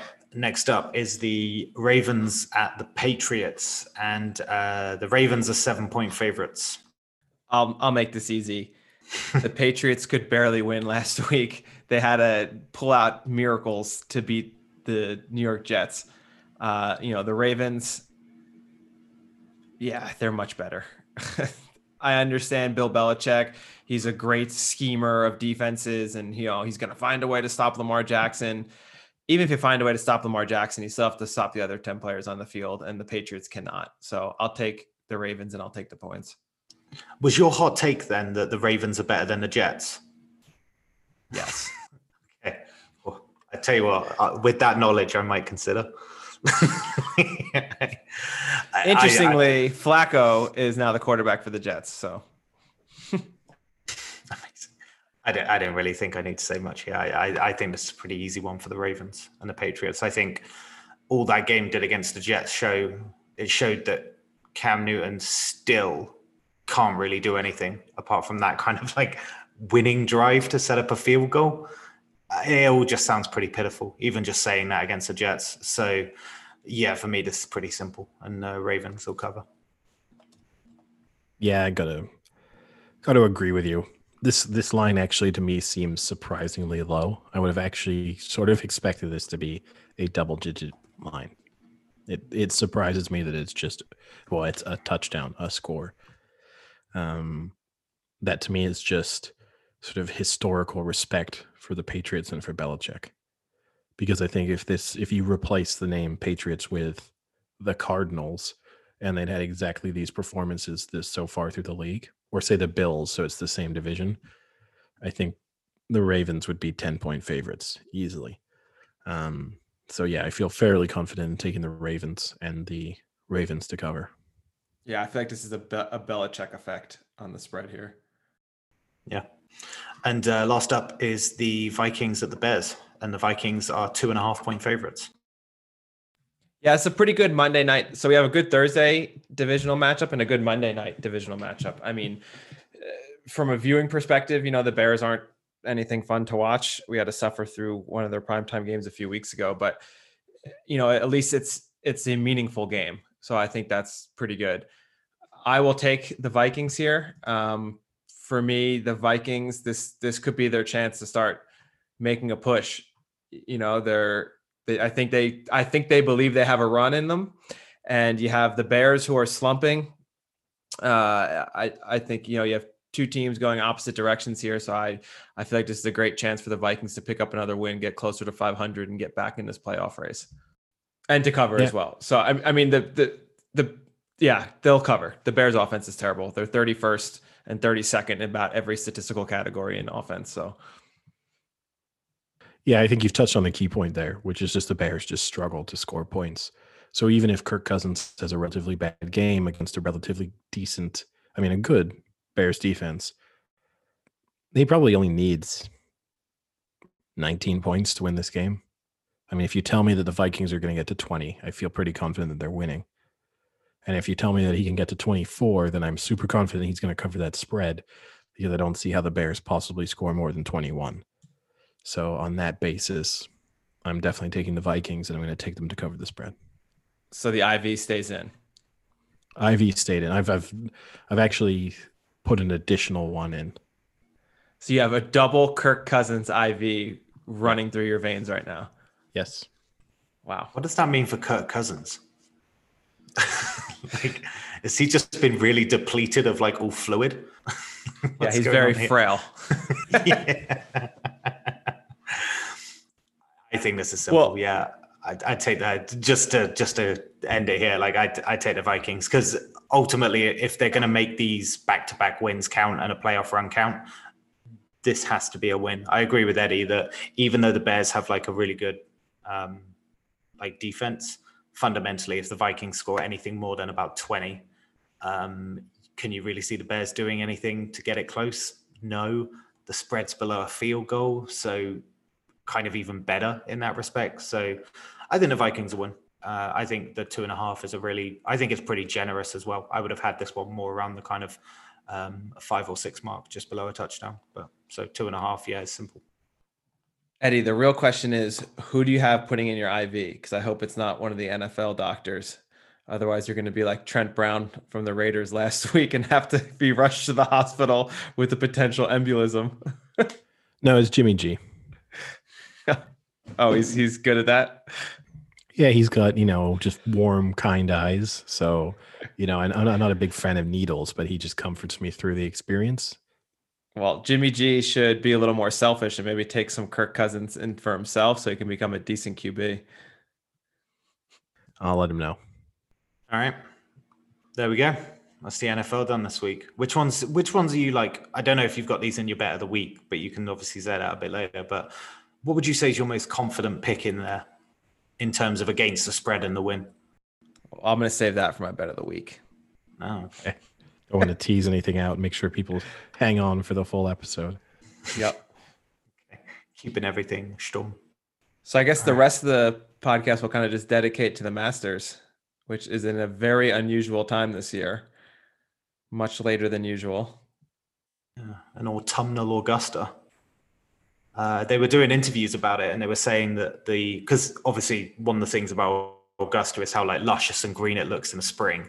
Um, but a lot of the golfers were saying that because the greens are like browning off, that they're trying to make it like run really fast, and um, that's going to affect people like that's DeChambeau. really- But Sam, just because Tiger Woods is defending his title does not make it correct to use language like that. No, browning off. I said, as in like they're getting rid of it. But no, I, So I mean, we I'll- have to. We do have to Go ahead. say right because even if we do have some Masters tips, obviously we're recording this um, on Thursday, so the first round is well underway. Uh, Paul Casey has the clubhouse lead at the moment at seven under par, which is a pretty strong first round from a player who seems to do a good job of getting in contention and then never quite winning. Um, but a number of uh, sort of players you would have expected to be there or thereabouts had had strong first rounds in uh, Schauffele's five under, Justin Thomas is five under midway through his round. Uh, Tiger Woods was four under on the day, so uh, it's a pretty good day for a number. Dustin Johnson three under halfway through his round, so low scoring has to be said so far.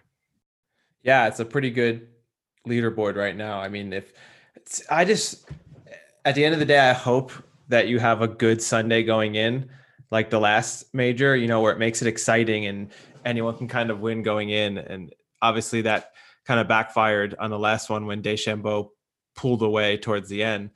But if, you know, like just looking at this leaderboard right now, you have what 20 people. I mean, besides Paul Casey at seven under, if you went down to the next at five under, you have 20 people between three under and five under after the first round. So it's really close. Uh, and, it's a lot of good competitive golfers as well, which is nice. Like you have uh, Justin Thomas, uh, you know, Woods, Matt Wolff, even um, Jon Rahm. It's, it's, yeah, it's, it, it, this could be fun.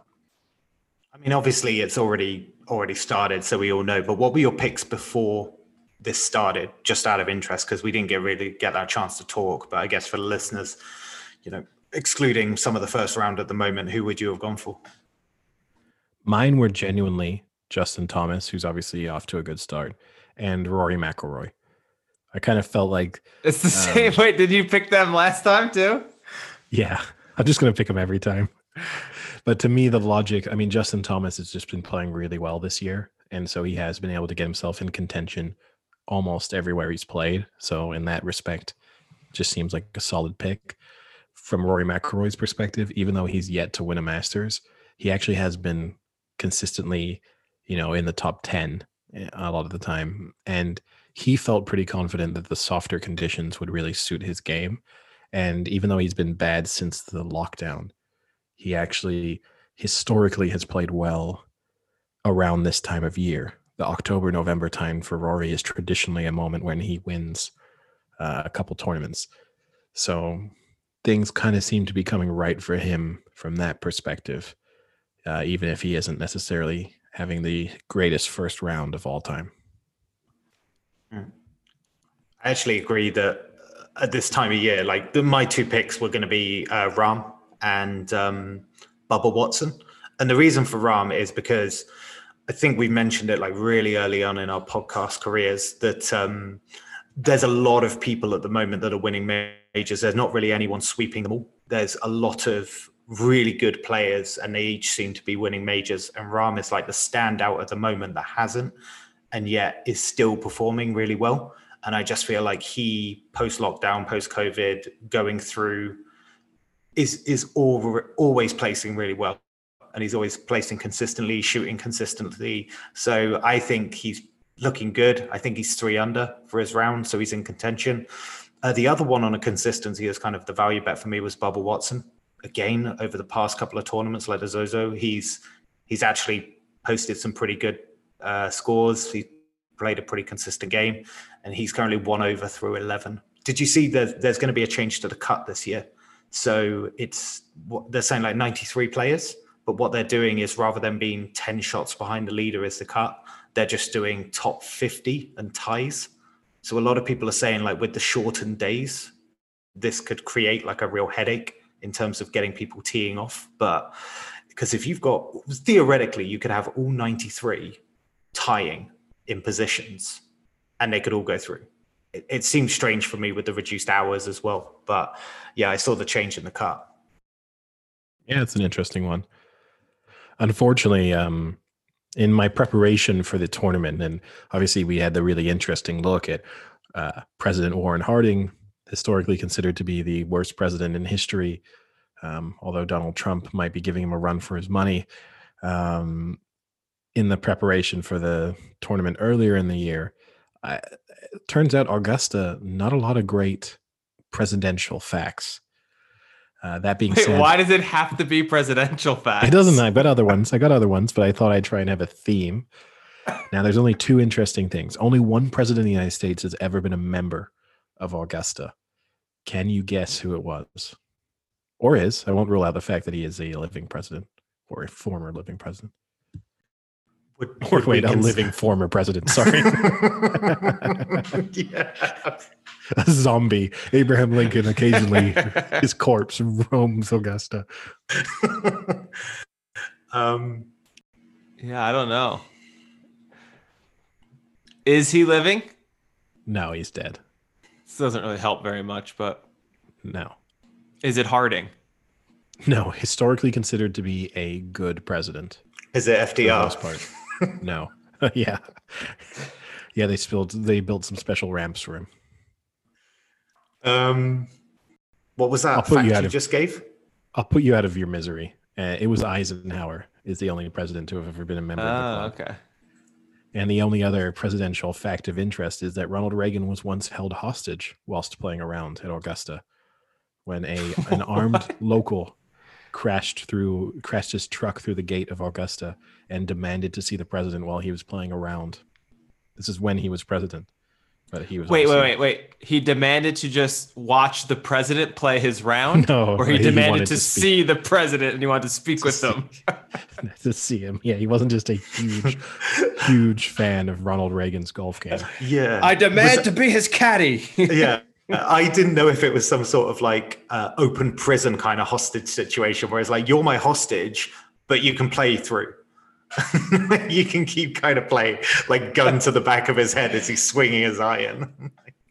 But no, What uh, so, well, so here's give us your best thing. fact. Give us your best fact. I'm not going to go best fact, but in, in researching this, I was interested to know how difficult. So, d also, I kind of was under the impression that when you won the Masters, you became a member at Augusta. I thought that was the significance of being given the green jacket. As it turns out, that isn't true. It gives you the rights to go to the course, but you are not considered a full member. And there are actually only two living golfers, professional golfers, who are members at Augusta. One is Jack Nicklaus. The other is a, actually guess. technically a former amateur, but extremely successful amateur. Um, but no one else, no other current professional golfers are members. Um, so that was interesting to find out. And then I tried to see, look into how do you become a member at Augusta, you know, just in case they listen to this and they think, well, these three guys should definitely get memberships. As it turns out, one of the great rules as to how you become a member is to never let them know that you want to be a member. Supposedly that immediately rules you out. The other disappointing thing is, Frank, Uh oh. I'm afraid you may never be a member at Augusta because one thing they are very strict on is being quiet. And you have to be quiet at all times. You know what? I probably wouldn't fit in there. No, quiet, no cell phones. Hate top your- fives. Wear yeah, wear your green jacket at all times when you're on the grounds because you have to leave your jacket there. That's the other rule. So you as as the winner, you get to spend 12 months with your jacket out of the grounds so that you can sort of go to photo shoots and various things. But once you are no longer reigning Masters champion, you have to put it back in a locker room and it stays there and cannot leave the premises. Wow. You can play once you get the green jacket, you you can you're eligible to play the Masters for the rest of like your career as long as you want, Yes. don't you? Because that's Yeah. why like Sandy Lyle is playing and people like that at the moment because you've got these like 60 year old men just like walking around. No one really understands why they're there. And it's like, I won the green jacket once. And it's like, of course you did, granddad. Green jacket, That's jacket, actually the- gold jacket. Who gives a shit? That's actually the interesting thing I found out too in looking into it. I always thought the green jacket was either a membership reward or was was the prize, and that's what had created the idea of wearing this jacket. As it transpires, it was created because they were hosting the tournament, and they have their members sort of patrol the grounds to help uh, people, non-members, find their way around. So they created the green jacket so that non-members would be able to identify members and then ask for assistance when they were attending the masters. So it's basically Huh. like being a member of staff, being given the jacket. And actually, like during Augusta, they wear they are members roam the grounds wearing their green jackets and a name badge. Gotcha. See, now this is interesting because one of the questions I was going to bring up to you guys that we could discuss a little bit is whether getting the green jacket would be one of the best, uh, let's call it a trophy award that you could get in term but now looking back on it, it you really only get to keep it for a year so that kind of loses the argument. But for argument's sake let's say you can keep it for more than a year. Is that kind of one of the cooler trophies that you could get considering that you know you could go out on a saturday night to a nice restaurant and throw on like your your green masters winning jacket? No, because it's it's horrifically ugly. yeah If but but if you walked in to any place and someone said man that's a really ugly jacket the guy next to him's going to be like dude that's so and so he won the masters four years ago and then they're like Well, "Oh, here's yeah, the thing is, right." uh, I feel like people would only. So I have got to be like Tiger Woods for it to be like, oh no, it's not an ugly jacket. It's actually an incredibly prized piece of item of clothing. But if you're just a random, like, say for example, they allowed their members to wear the jacket outside of the golf club, and you went out to dinner somewhere in like New York, and you wore your green, uh, like Augusta Yeah. members jacket. It's not yeah no exactly. that's that's not what i'm saying though i'm saying if you if you were a professional athlete what trophy or award would you want to win In golf. no no in anything it But, has like, what the would be like what would be like the coolest one do you know what i mean so for instance if you won let's say the stanley cup that's a great thing but all you're getting is your name on the cup and you really can never showcase it except that one day you get to keep it after you win you know and the rest of the time it's just locked up in the the hall of fame. So like that's not a, a really a great award or trophy to win. For so an a good one yeah for yeah like you as a person which one would you want to to win? So like a Oh. good one would be like the heisman like that would be a pretty cool one because then you can put that on your mantle and everyone knows what the heisman looks like do you know Super what i mean ugly so it's, like, it's iconic What about the Ugly Olympic too. Olympic gold? Yeah, it's Yeah, an Olympic gold thing, medal, medal, and it's right? not close. It's an Olympic uh, gold. it's not close Uh, It's not close to me because Especially I if you get it in like the equestrian sports as well, like eventing. like that's the one you want. I think anyone in the world, like okay, the Heisman's cool, but I think like if my mother went to someone's house and they had the Heisman trophy, she wouldn't care. She would she would obviously be interested if they told explain the significance and stuff, but actually seeing it or whatever wouldn't mean anything to her. Whereas I think seeing and touching an Olympic gold medal would Yes. be interesting to anyone in the world. Like you could not like sports, but you'd be like, I want to touch the metal. I want to see how heavy it is. I want to see what it feels like. Like I would want to see the details on it. Like I- I think no matter who you are, even if you dislike sports, you would be interested in that. so what about are there any recognizable ones in maybe like tennis It's tr- it's big trophies then. I mean, yeah, you get to mm. keep your copy of the Wimbledon trophy. That would be pretty cool. But I mean, again, I- the advantage the Masters jacket has to it, and even actually an Olympic gold medal, is the portability, right? Yeah, that and, and that's why I think it's cool because see what you're saying about it being ugly, I think makes it that much cooler of a trophy in quotations to win. Because then if you do wear it out, someone would be like, Man, that's the ugliest fucking jacket I ever saw, bro. And you could be like, Yeah, listen, I won the Masters. Go fuck off. You know, like it's it, it has that play. You, you know, you, you can really play into it. I I would go. I would actually say that maybe the claret jug is in golf probably maybe more famous to have. It's the oldest for a start. Ooh. I'm I'm going to say the claret jug would be. What about because it, it- oh, it's sorry. small for a, so for a start it's small. It's historic, um, but actually I just read about it and that's something you're only allowed to keep for a year. Then you give it back and then you get a replica for the rest of you know the time. So I guess theoretically you do get one, but Now um, wait, wait, wait. Speaking of that, that here's a good question then.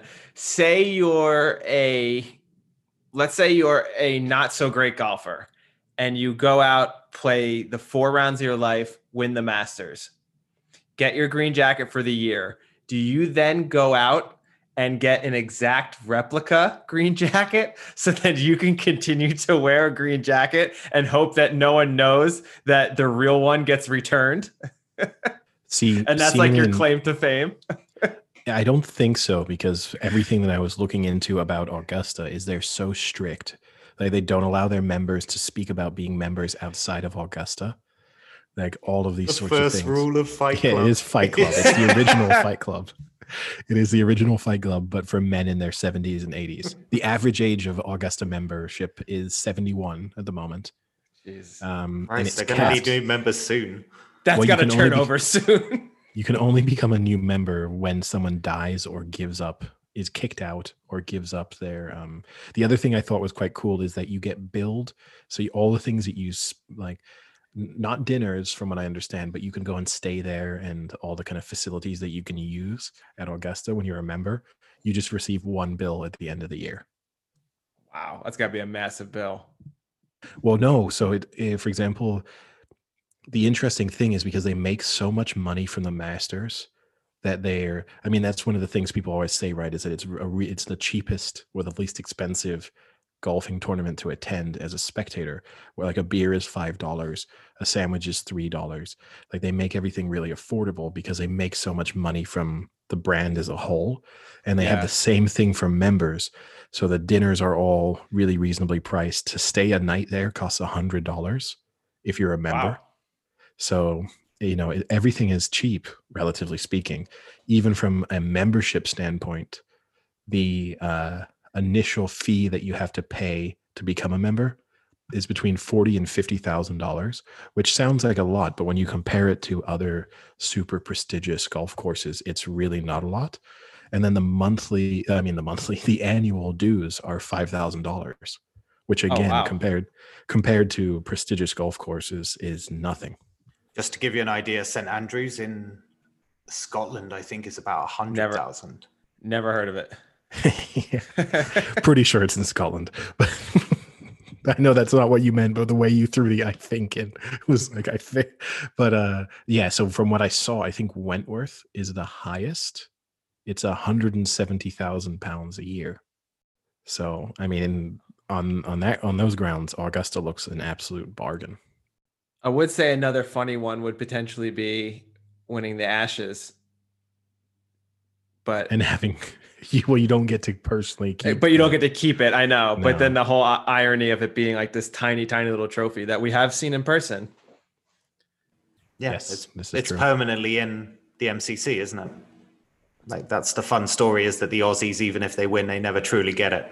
You never get the true one, and it's like super tiny. It's like the size of a coffee mug. Do you Yeah, know what's no. in it? Do you know the story, Frank? No, is is the person who invented cricket his ashes in there? No. that would be so. what in that tiny, tiny, like he was like one foot tall. no, I mean Eddie, correct me if I'm wrong with the details, but it's to do with Wait, real quick, describe what the ashes is first. it's literally the ashes of wickets that were burnt at Lords. The bails, yeah, I think. Yeah, the ba- the bails were burnt because England lost pretty humiliating to the Aussies. I can't remember why, and people ran on the pitch and burnt the bails, basically as like a it should never What are the- happen again kind of thing. Okay. The And bails are if you imagine the three stumps in the ground. The bails are the two pieces of wood that sit on top of those three stumps. Gotcha. Gotcha. Yeah. so and that explains why the ashes are relatively small. And so yes, they are contained within this very tiny sort of jug almost, but it's it's very very small. And the thing is they do this not that it's intentionally misleading, but normally when you see a picture of it, it's obviously a close up picture. So if you've only seen a few pictures in your head at first, you imagine it to be a normal size trophy. You obviously see it every year when they, well, not every two years when they win. Uh, you'll see the team holding the replica of it, so you you see the size then. But it can at times you could go a little bit of time thinking that you were going to see some normal size trophy, and then you see this sort of thimble of ashes.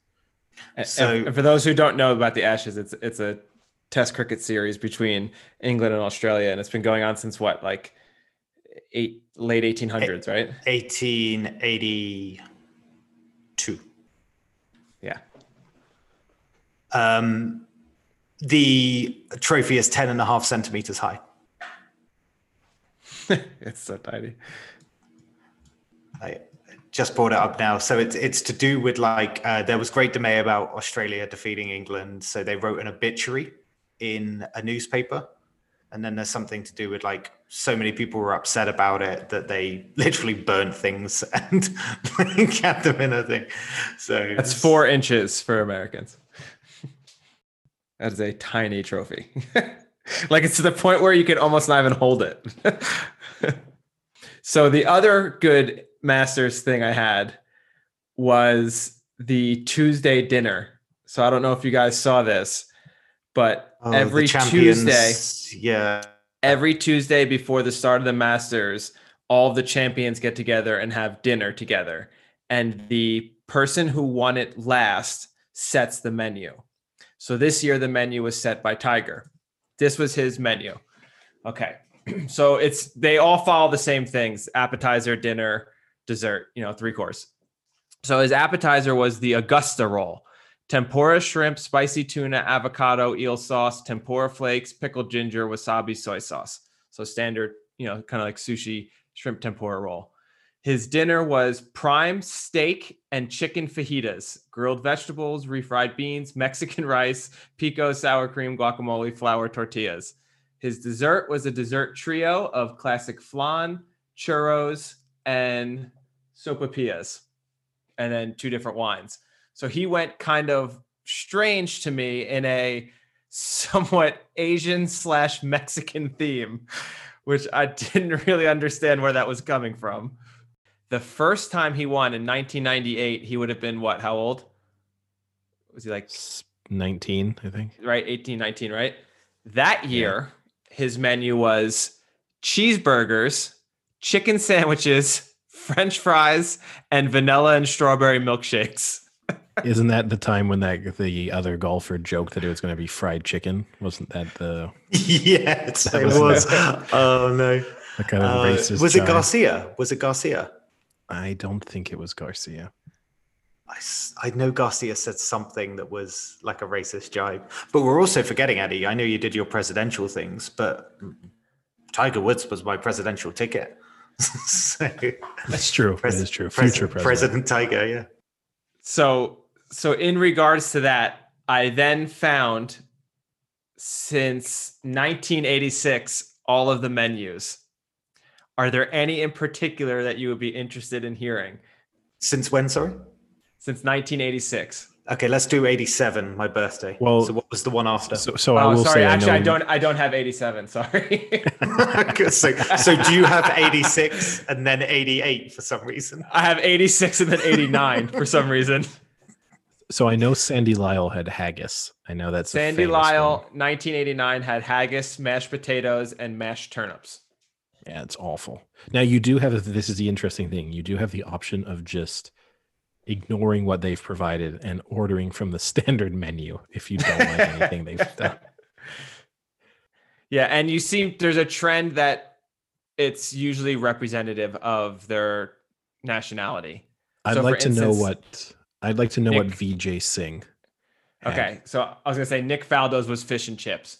Vijay Singh had, oh boy, seafood tom kha, chicken curry, baked sea, sea scallops with garlic sauce, rack of lamb with yellow curry sauce, baked filet Chilean sea bass with three flavor chili sauce, and then lychee sorbet for dessert. What Sounds about nice. the what about the South Yeah. Africans? Um, I'm trying to think. Ernie Els did Goosen win it as well? And then there's the other one. I can't remember his name. Louis Oosthuizen. Oosthuizen. Yeah. What did they? What did the South Africans have? Was it Nando's? When did Louis Oosthuizen win? I don't know Uh, if two- Oosthuizen actually won the Masters. I think he won a Yeah. different major. I think he won the So who'd- Open. Who'd you say? Ernie Els? Ernie Els has won the Masters, pretty sure. Yeah. His isn't on here, but I, I had seen it before. It was something rep, representative of South Africa. Did every everyone just get a blood diamond? You can eat it, but you can shove it down the neck of one of the uh, African American servers. This is what this is what you're allowed to do. Well, are you, are you just going for the film Blood Diamond here? Like, did he? Did he? Basically, the starter was asked if you want short sleeved or long sleeved. Yes, exactly. Perfect. Yes, exactly. And that's what inspired Matt Damon. Just happened. Matt Damon, uh, Leonardo DiCaprio, just happened to be in attendance. Matt Damon was there too. no, I swear, there's was it Schwartzel or Immel? Oh, no, great, yeah, yeah. was in. Yeah, Charles Schwartzel. Schwartzel. Wasn't Yeah. he South African? When did he win? I got it here, 2011. Phil Mickelson won in 2011. Charles Schwarzenegger won 2012. Okay. Opening course consisting of a chilled seafood bar, which includes shrimp, lobster, crab meat, crab legs, and oysters. The main course is a how do you, it's a braai, a South African barbecue. A braai, braai, Yeah. braai includes lamb chops, steaks, and South African sausages, aka blood diamond sausages. Dessert of vanilla ice cream sundae. also in the mix are salads, cheeses, plus sides such as sauteed sweet corn, green beans, and potatoes. Interesting. Blood diamond sausage is tough on the teeth, isn't it? What did Phil Mickelson serve up? Was it just a pair of uh, soft, moist tits? So Mickelson, actually, Or all- like a cake, and they're like whipped cream, and Mickelson's kind of sound like they definitely suit his physique. So the first one in 2005 when he won was lobster ravioli and a tomato cream sauce. That just sounds like something he eats three pounds of and with like 8,000 calories. His and also had Caesar salad and garlic bread. His next one was 2011. He had a Spanish themed menu with seafood paella and filet mignon as the entrees. Also includes a salad course, asparagus, and tortillas as sides. I don't know why you throw just tortillas with uh, paella. That doesn't make sense. Plus ice cream topped apple empanada for dessert. This just sounds Phil Mickelson's menus just sound like what you would get at a reasonably nice country club. That's basically what he's gone for. Oh, and oh, I missed 2007 when he won. That was not what you'd have in a nice country club. Barbecued ribs, chicken, sausage, and pulled pork with coleslaw. Unless See, your that- country club is is down south. well, which this one happens to be. But th- Yeah. that's the thing is, again, I like the people who do try and bring something I, r- regional. I guess it's harder for Phil Mickelson, um, although having a Spanish theme seems a little bit weird. Was that was it possibly a year that he beat Sergio Garcia? Is he just rubbing it in? wait, did Garcia win though? Yes, Garcia won two, two years ago, Yeah. Three Yeah. years ago, I guess now. Oh, his menu began with an international salad with ingredients chosen to represent the countries of past Masters champions. Doesn't say what though. That's the a lot of entree was the entree was arroz caldoso de bogavante, a traditional Spanish lobster rice. And for dessert, Garcia chose his mother's recipe for tres leches cake, which Tiger Woods says was the worst he's ever had in his life. Just 'cause Wait, is that true, or did you make that up? no, I made that up. That would Which be Tiger great. Woods said tasted like dog shit. um, yeah, so Tiger Woods has evolved over the years in his taste for food. So he started with the cheeseburgers. Then his next one in 2002 went to the porterhouse steak and chicken with the sushi appetizer. Then in 2013, he brought back the porterhouse steak, chicken, and sushi. And then also on the menu, he added some sashimi salad, crab cakes, asparagus, mashed potatoes, and a chocolate truffle cake. He just went for it in 2003. That was probably the height of his I'm about to back out of my driveway and hit a car and ruin my life stage. Yeah, each, each attendee each attendee was given a burner phone as well. with with a preloaded number of a woman of their choosing. A hundred of their choosing. 2006 he then see then he starts to switch into this mexican theme. He did stuffed jalapeno and quesadilla appetizers with salsa guacamole steak fajitas chicken fajitas and apple pie and ice cream for dessert. And then he didn't win for a while after that. That was the end that was the beginning of the What end do you for think um, if DeChambeau wins it this year? What do you think it'll be like? Just protein shakes next year? that would actually be pretty funny if he did that. And then you Yeah, have as your a- Englishman Just in as a joke, 2017. that would actually be a good joke, but he doesn't have the sense of humor necessary to do Yeah. that.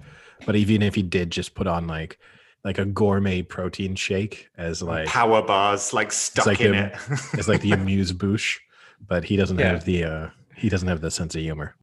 2017 was a good one. I I cannot imagine. I mean, Danny Willett is such a wet sponge that I cannot imagine what he's what he's going to deliver up is going to be great. you want to take a guess? Soup.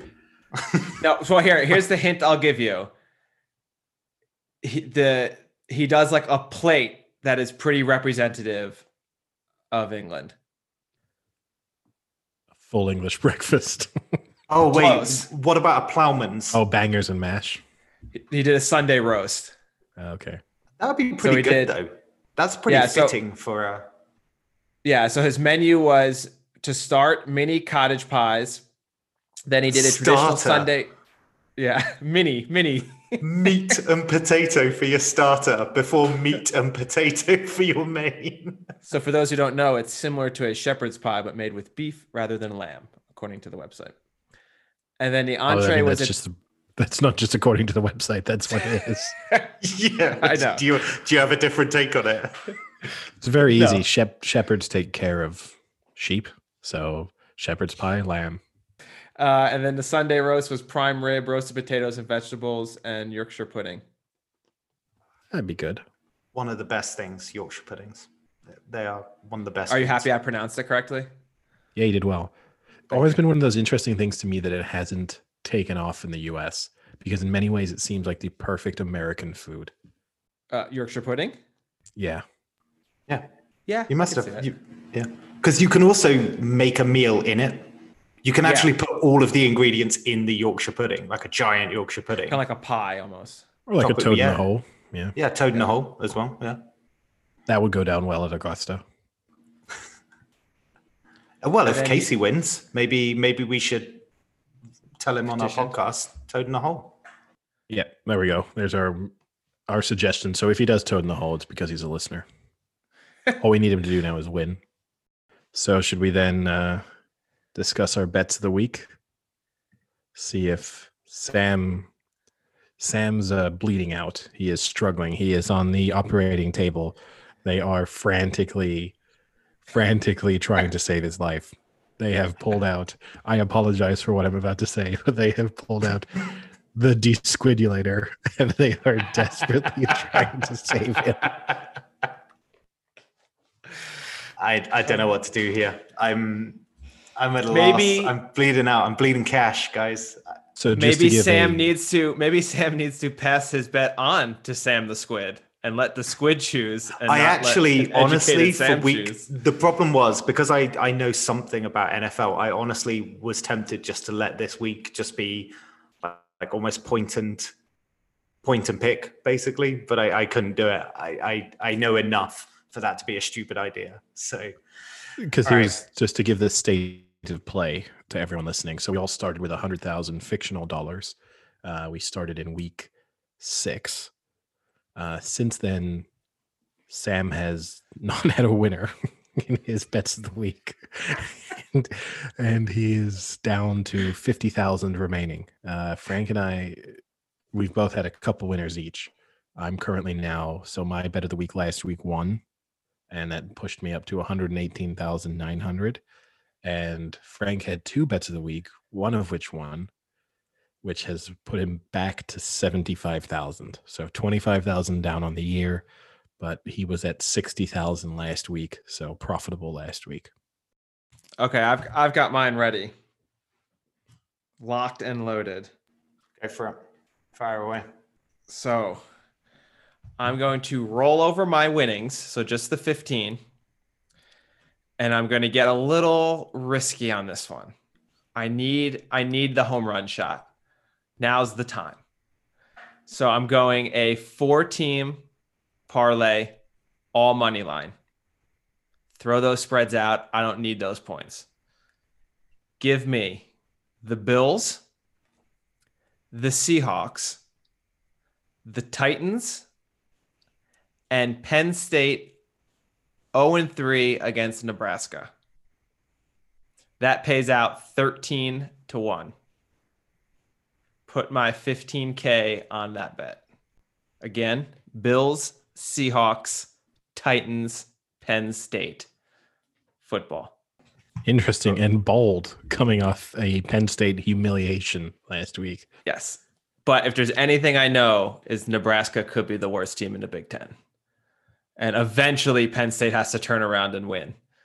They aren't I that f- bad of a team to go I feel four. like I feel like the frank approach of eventually this football team has to turn it around has not done has not aged very well so far. I mean, they have a significantly better team than Nebraska, and you know they have a good QB in Clifford, and and, and they they should be dominating Nebraska. Although while you guys are picking, did any of you hear your the story from the running back on Penn State? no. uh, Journey Brown is his name.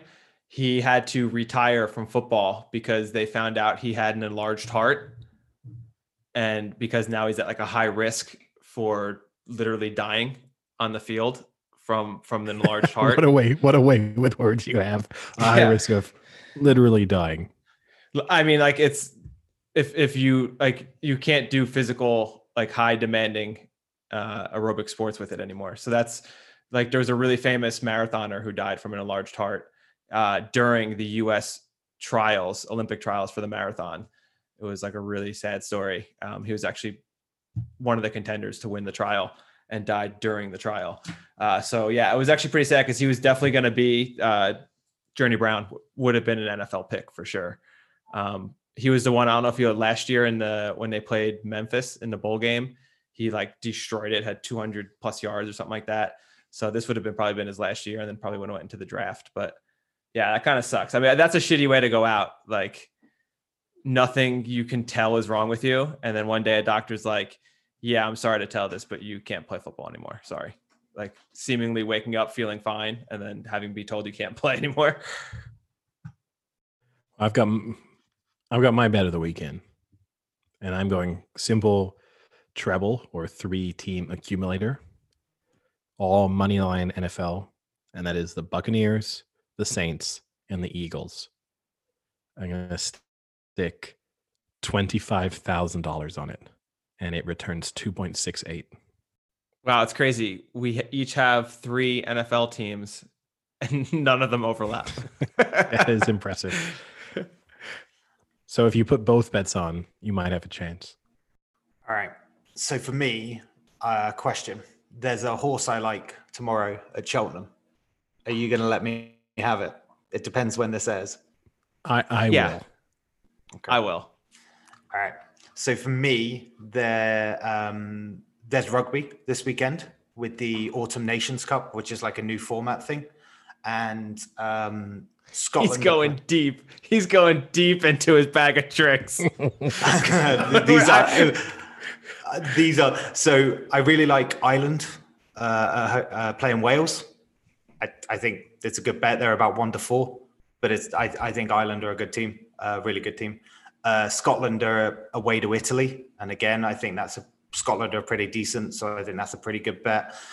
Um, I'm also going to take the Raiders money line against the Broncos, and the so jumps. Really happy to see it back. Really happy to see Cheltenham, and one of my kind of favorite courses at Cheltenham is the cross country chase in the middle, with all the kind of undulations, the ups and downs. It's it's a brilliant race to watch. Um, and the three o'clock at Cheltenham tomorrow, so Friday today when this airs, uh, there's the return of a horse called Easysland, and um, it's reuniting its um, rivalry with Tiger Roll. Now, the thing with Easysland, it'll probably go off about it's four to six at the moment in the in the odds, but this horse last year beat Tiger Roll in the say in the Cheltenham Festival by 17 lengths, pretty similar ground.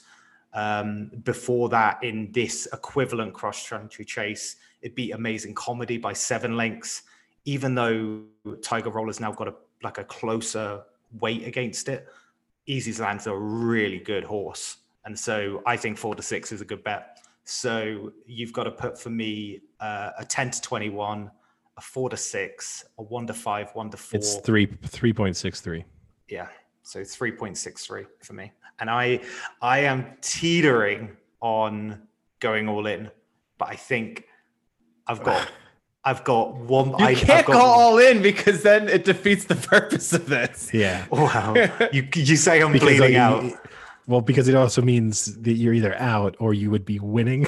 like it's the move. Oh, it's kind of like wrong? gaming the system in a way because you're not obviously facing the real life consequences of bankruptcy. All right. But you're I- basically like, I am going to go 15K. Going against Tiger Roll, a ballsy move with no money left. I mean, the Cheltenham Festival, Easysland absolutely hosed Tiger Roll.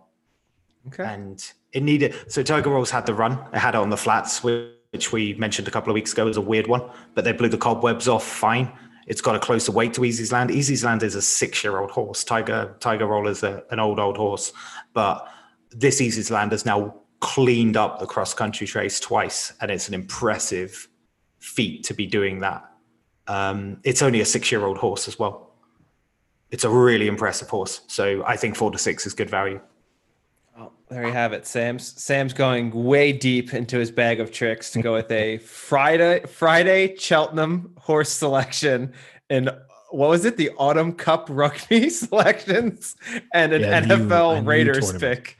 Surprising he didn't take England, who are 40 point favorites against. what one to one to five hundred to win. Yes. Well, I'll- safe. Uh, actually, I'll tell you what I was leaning towards making my bet of the week is you have the UEFA Nations League starting back up this weekend, and I really like Belgium on a little revenge tour against England.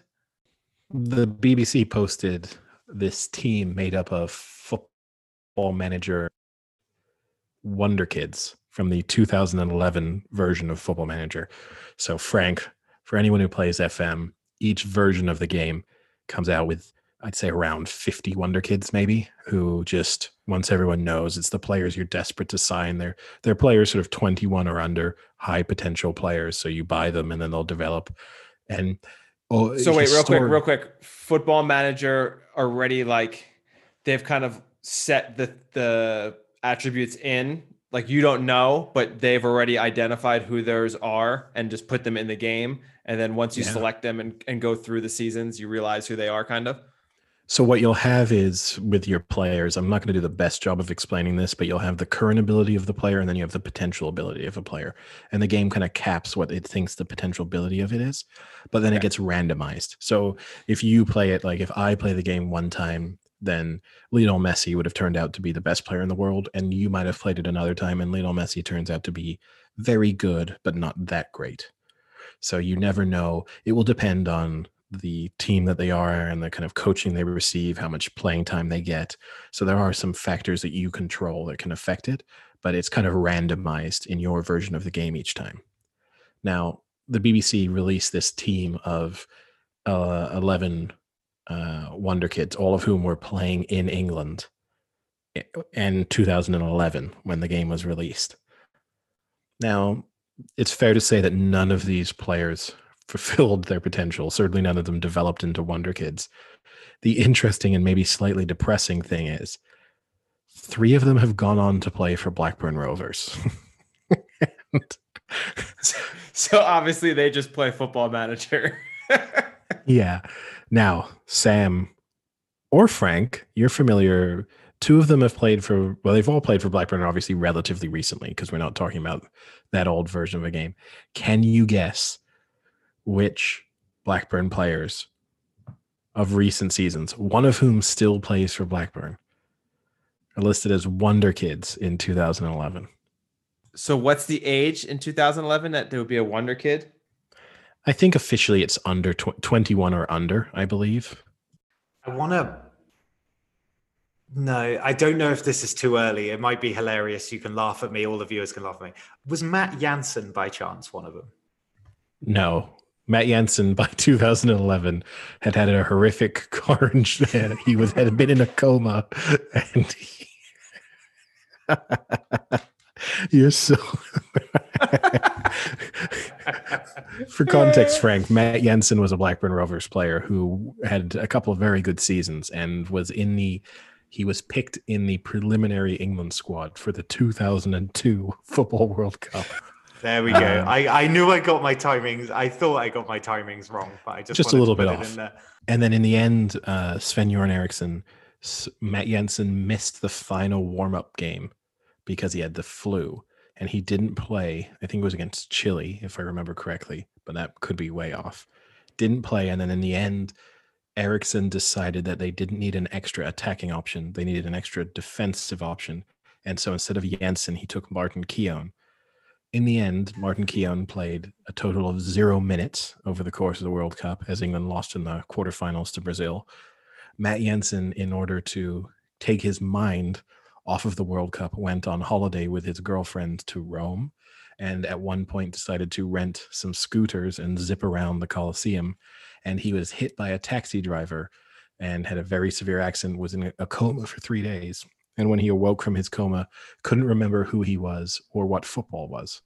And then had to go through a several years of rehabilitation in which he learned how to play football again and never really hit the heights that he had once promised to have. His recovery was a wonder kid. Yes. All right. It was an incredible recovery the fact that he ever played Premier League football again, but no. Anyway, All right, any so- other? Okay. I know. I yeah, know. I've one, got two. I know I've one. got Okay. two. one of them is All right. Lewis. Wait, no, you already went. You already went. No, no, no. I'm going. It's Lewis Oh. Holtby because he was Schalke, Uh, and I remember Schalke had some good players. Lewis gonna go Holtby Lewis is one of them. Yes, You're an asshole. he is. He and Frank definitely was going to get him because then the current players, Frank was going to get him. I'll give you each a point for that one. Uh, can you get it either of the other two? They don't play anymore. For Blackburn, no. They still both it- currently play football. Did they play last year for Blackburn? One of them played two seasons ago. Oof. I'll give you another clue on the one that played two seasons ago. He most recently will have been famous for a somewhat starring role in a documentary. That doesn't help me. It is Jack Rodwell, who of course was famous for his his little part in the documentary about Sunderland when he was refusing to leave the club and give up his enormous salary. And the final one, just because you definitely won't get it, is Delfouneso. Now, the one that will bring back the most memories for you, Sam, from this list of Wonder Kids is definitely Sonogo, who for a while in Football Yeah, yeah. Manager was just an unbelievable goal scorer.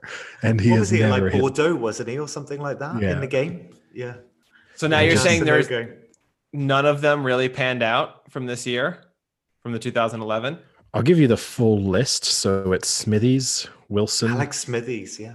Coates, Muniesa, Bebe from Manchester United. Oh wow! For, what if I, I think Ferguson's come out and said that was his worst ever signing. Yeah. I mean, the former homeless man who turned into a weird signing for Manchester United. Uh, McEachran, Ravel Morrison, Jack Rodwell, Lewis Holtby, Delfouneso, and Sonogo. I remember It's- those. It's not the best list of Wonder Kids. They've obviously intentionally chosen failures, I will say. So it's a little bit unfair. But uh, it was an interesting one to look at in the moment when I realized three fairly recent Blackburn players were on there. It was it was just a bit disappointing.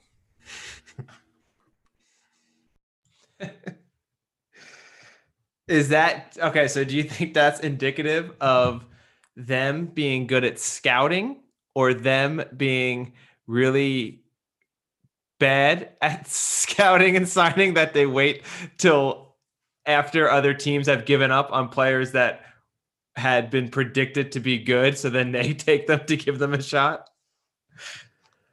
Um, probably yeah. I don't. I wouldn't give the Blackburn scouting department very high marks.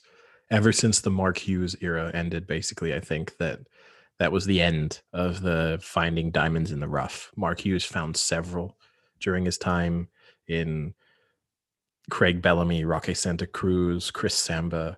You know, he had, he had quite a few that came out. I think technically Morten Gamst Pedersen was, I think actually Pedersen might have been a Hughes signing now that I think about it. Um, so, but ever since then, no, they were they're just predictable. I do wish sometimes. I mean, Football Manager is praised regularly for the way that its its database is accurate on predicting great players, and I wish sometimes now Everton famously paid to see the kind of to go under the hood on the Football Manager database, and they use it as a scouting tool. they aren't alone in that respect. Lots of football clubs do use it as a rough guide as to know where to look.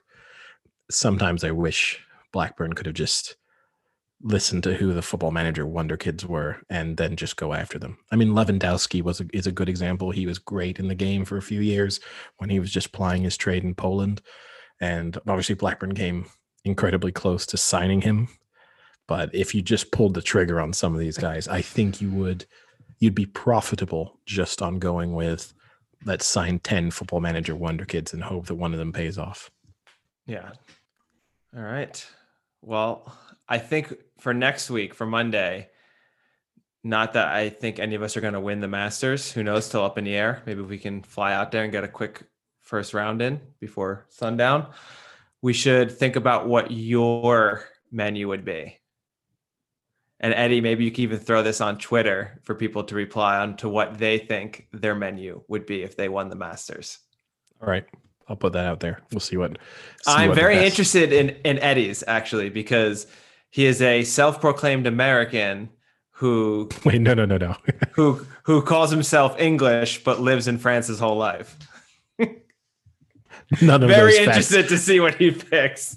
Almost none of Are you gonna do? are Are, you gonna do like one of each? Like, is your appetizer gonna be like escargot? Your main course is gonna be like um, something English, and then your dessert's gonna be like Wow. apple pie So I'm gonna do escargot, toad in the hole, and apple and pie. then and then a ice cream sundae. that sounds so bad. Then my goal is to eliminate former champions as my competitors. So just I I'm gonna go. I'm gonna order from the traditional Augusta menu, and I'm gonna let all of them get food, food poisoning. All right. Well, let's let's hope for a little better on our weekend bets, except for Sam. I kind of want to see Sam just collapse. I want to see what I want to have to know what we're gonna have to do when someone hits zero. I'm gonna loan. Um, I'll loan and pay you back if I if I come good. Yeah, I we can promise. leave him. Yeah, we can. We, we'll introduce that rule. We can loan him money from our fictional prize pot. But then we get a, a higher percentage of the winnings. Yeah, we get to charge him interest. We negotiate Yeah. on air what interest rate he takes. Um, I will also say we also discussed the fact that on Monday we'll do our mid-season, although slightly after mid-season, sort of NFL awards and maybe power rankings. I'm just going to say now that the winner of the Hewitt mid-season MVP award will be given a beautiful purple jacket. Black purple. Well, some of the others are taken, right? Like other colors get used. Green's taken. The kind of yellow is take like gold is taken by the fo- like the uh, football Hall of Fame. I think our MVP pick is going to be completely split. I think we're going to be one, one, and one. Here's a question: Which jacket is uglier, the football Hall of Fame jacket or the Masters jacket? I mean, There's the fact that it's gold, it's got to be the Masters jacket is nicer looking. This, a gold jacket sounds awful. It's not even gold. It's like puke gold. Yeah, it's that okay, now faded- it's better. it's Sorry, like I faded changed. yellow. I'll change my decision then. now it's a bit more pukey. It honestly, it looks like you bought a jacket in 1975 and then left it in the sun ever since then, and it just kind of like gradually faded over time. and then you decided to put it on, and they were like, "Here's the greatest honor of your life. You finally made it into this elite club. We're recognizing your lifetime achievements and contributions to the sport we all love. Put this piece of shit on." Oh, actually, I forgot. Today is Ryan Gosling's birthday. So shout out, happy birthday to Ryan Gosling. And uh, never forget how terrible of a cornerback he was in Remember the Titans. Quite possibly the biggest liability on the football field you've ever seen. Also famous for wearing a jacket in one of his defining career roles. Yep. But what they did say about him, Eddie, was he wasn't much of a player on the field, but he's a great locker room presence. Really good for the locker room. You know, he liked to do all the singing. He got the he got the group kind of into it. Ain't no mountain high enough. He was a locker right. room guy. I say this too. Then next week, let's also throw in the discussion of our top five. Oh, I love a top five. TV movie or TV athletes if their characters were real life personas. So explain it a little more. So, like, you could say that Rocky as a boxer is the greatest boxer of all time. I mean, I'm, I'm not arguing this. So, therefore, like, the Rocky Balboa character from the movies is like the he's the in the pantheon of movie. Got you. athletes. Or you could you. do it, or you could spin it and go character based, like you said. Like, I could want the the goalie from the Mighty Ducks because of what he brings to the team in terms of chemistry. Got it. Got it. Okay. So like Willie Beamen, not on my top five. not a not a locker room guy, selfish on the field, never gonna never gonna be a consistent winner like that. Yeah, exactly. Or you could say Happy Gilmore, greatest athlete of all time, unstoppable golf player, would have never. We're starting to see a real life Happy Gilmore with a jackass Yeah. who just swings out of his shoes. Yeah, it's true. It's not far off. See, there I like him again too. If you have like a hockey stickish kind of putter, if he like embraced the character a little bit, if he if he hired a coach with a missing hand, like if he had something going where he was just like that might not be his fault. There may be a short supply of very successful golf coaches with one hand, and the But other hand being a. I a- love it. I love it when he Wooden- smacks his wooden wooden, hand. hand. I love it when he smacks his wooden Well, hand. Don't worry, his- don't worry. It's made of wood, real sturdy. well then his coach needs to take one for the team and lop his hand off. Uh, that's funny. Yeah, it- well, I would like DeChambeau more if he had any type of personality and wasn't a complete asshole. Yeah. Yeah. I mean, look, the one thing we've which we've talked about, at least he's created a kind of villain in the go- world of golf, which seemed unlikely, but at least he's managed to pull that off. All right, so everyone, stay tuned for Monday. Yeah, you- you'll hear our mid-season NFL awards and picks, and then our top five greatest TV movie athletes. I like that. All right, I'll talk to you later, boys. See ya. Cheerio.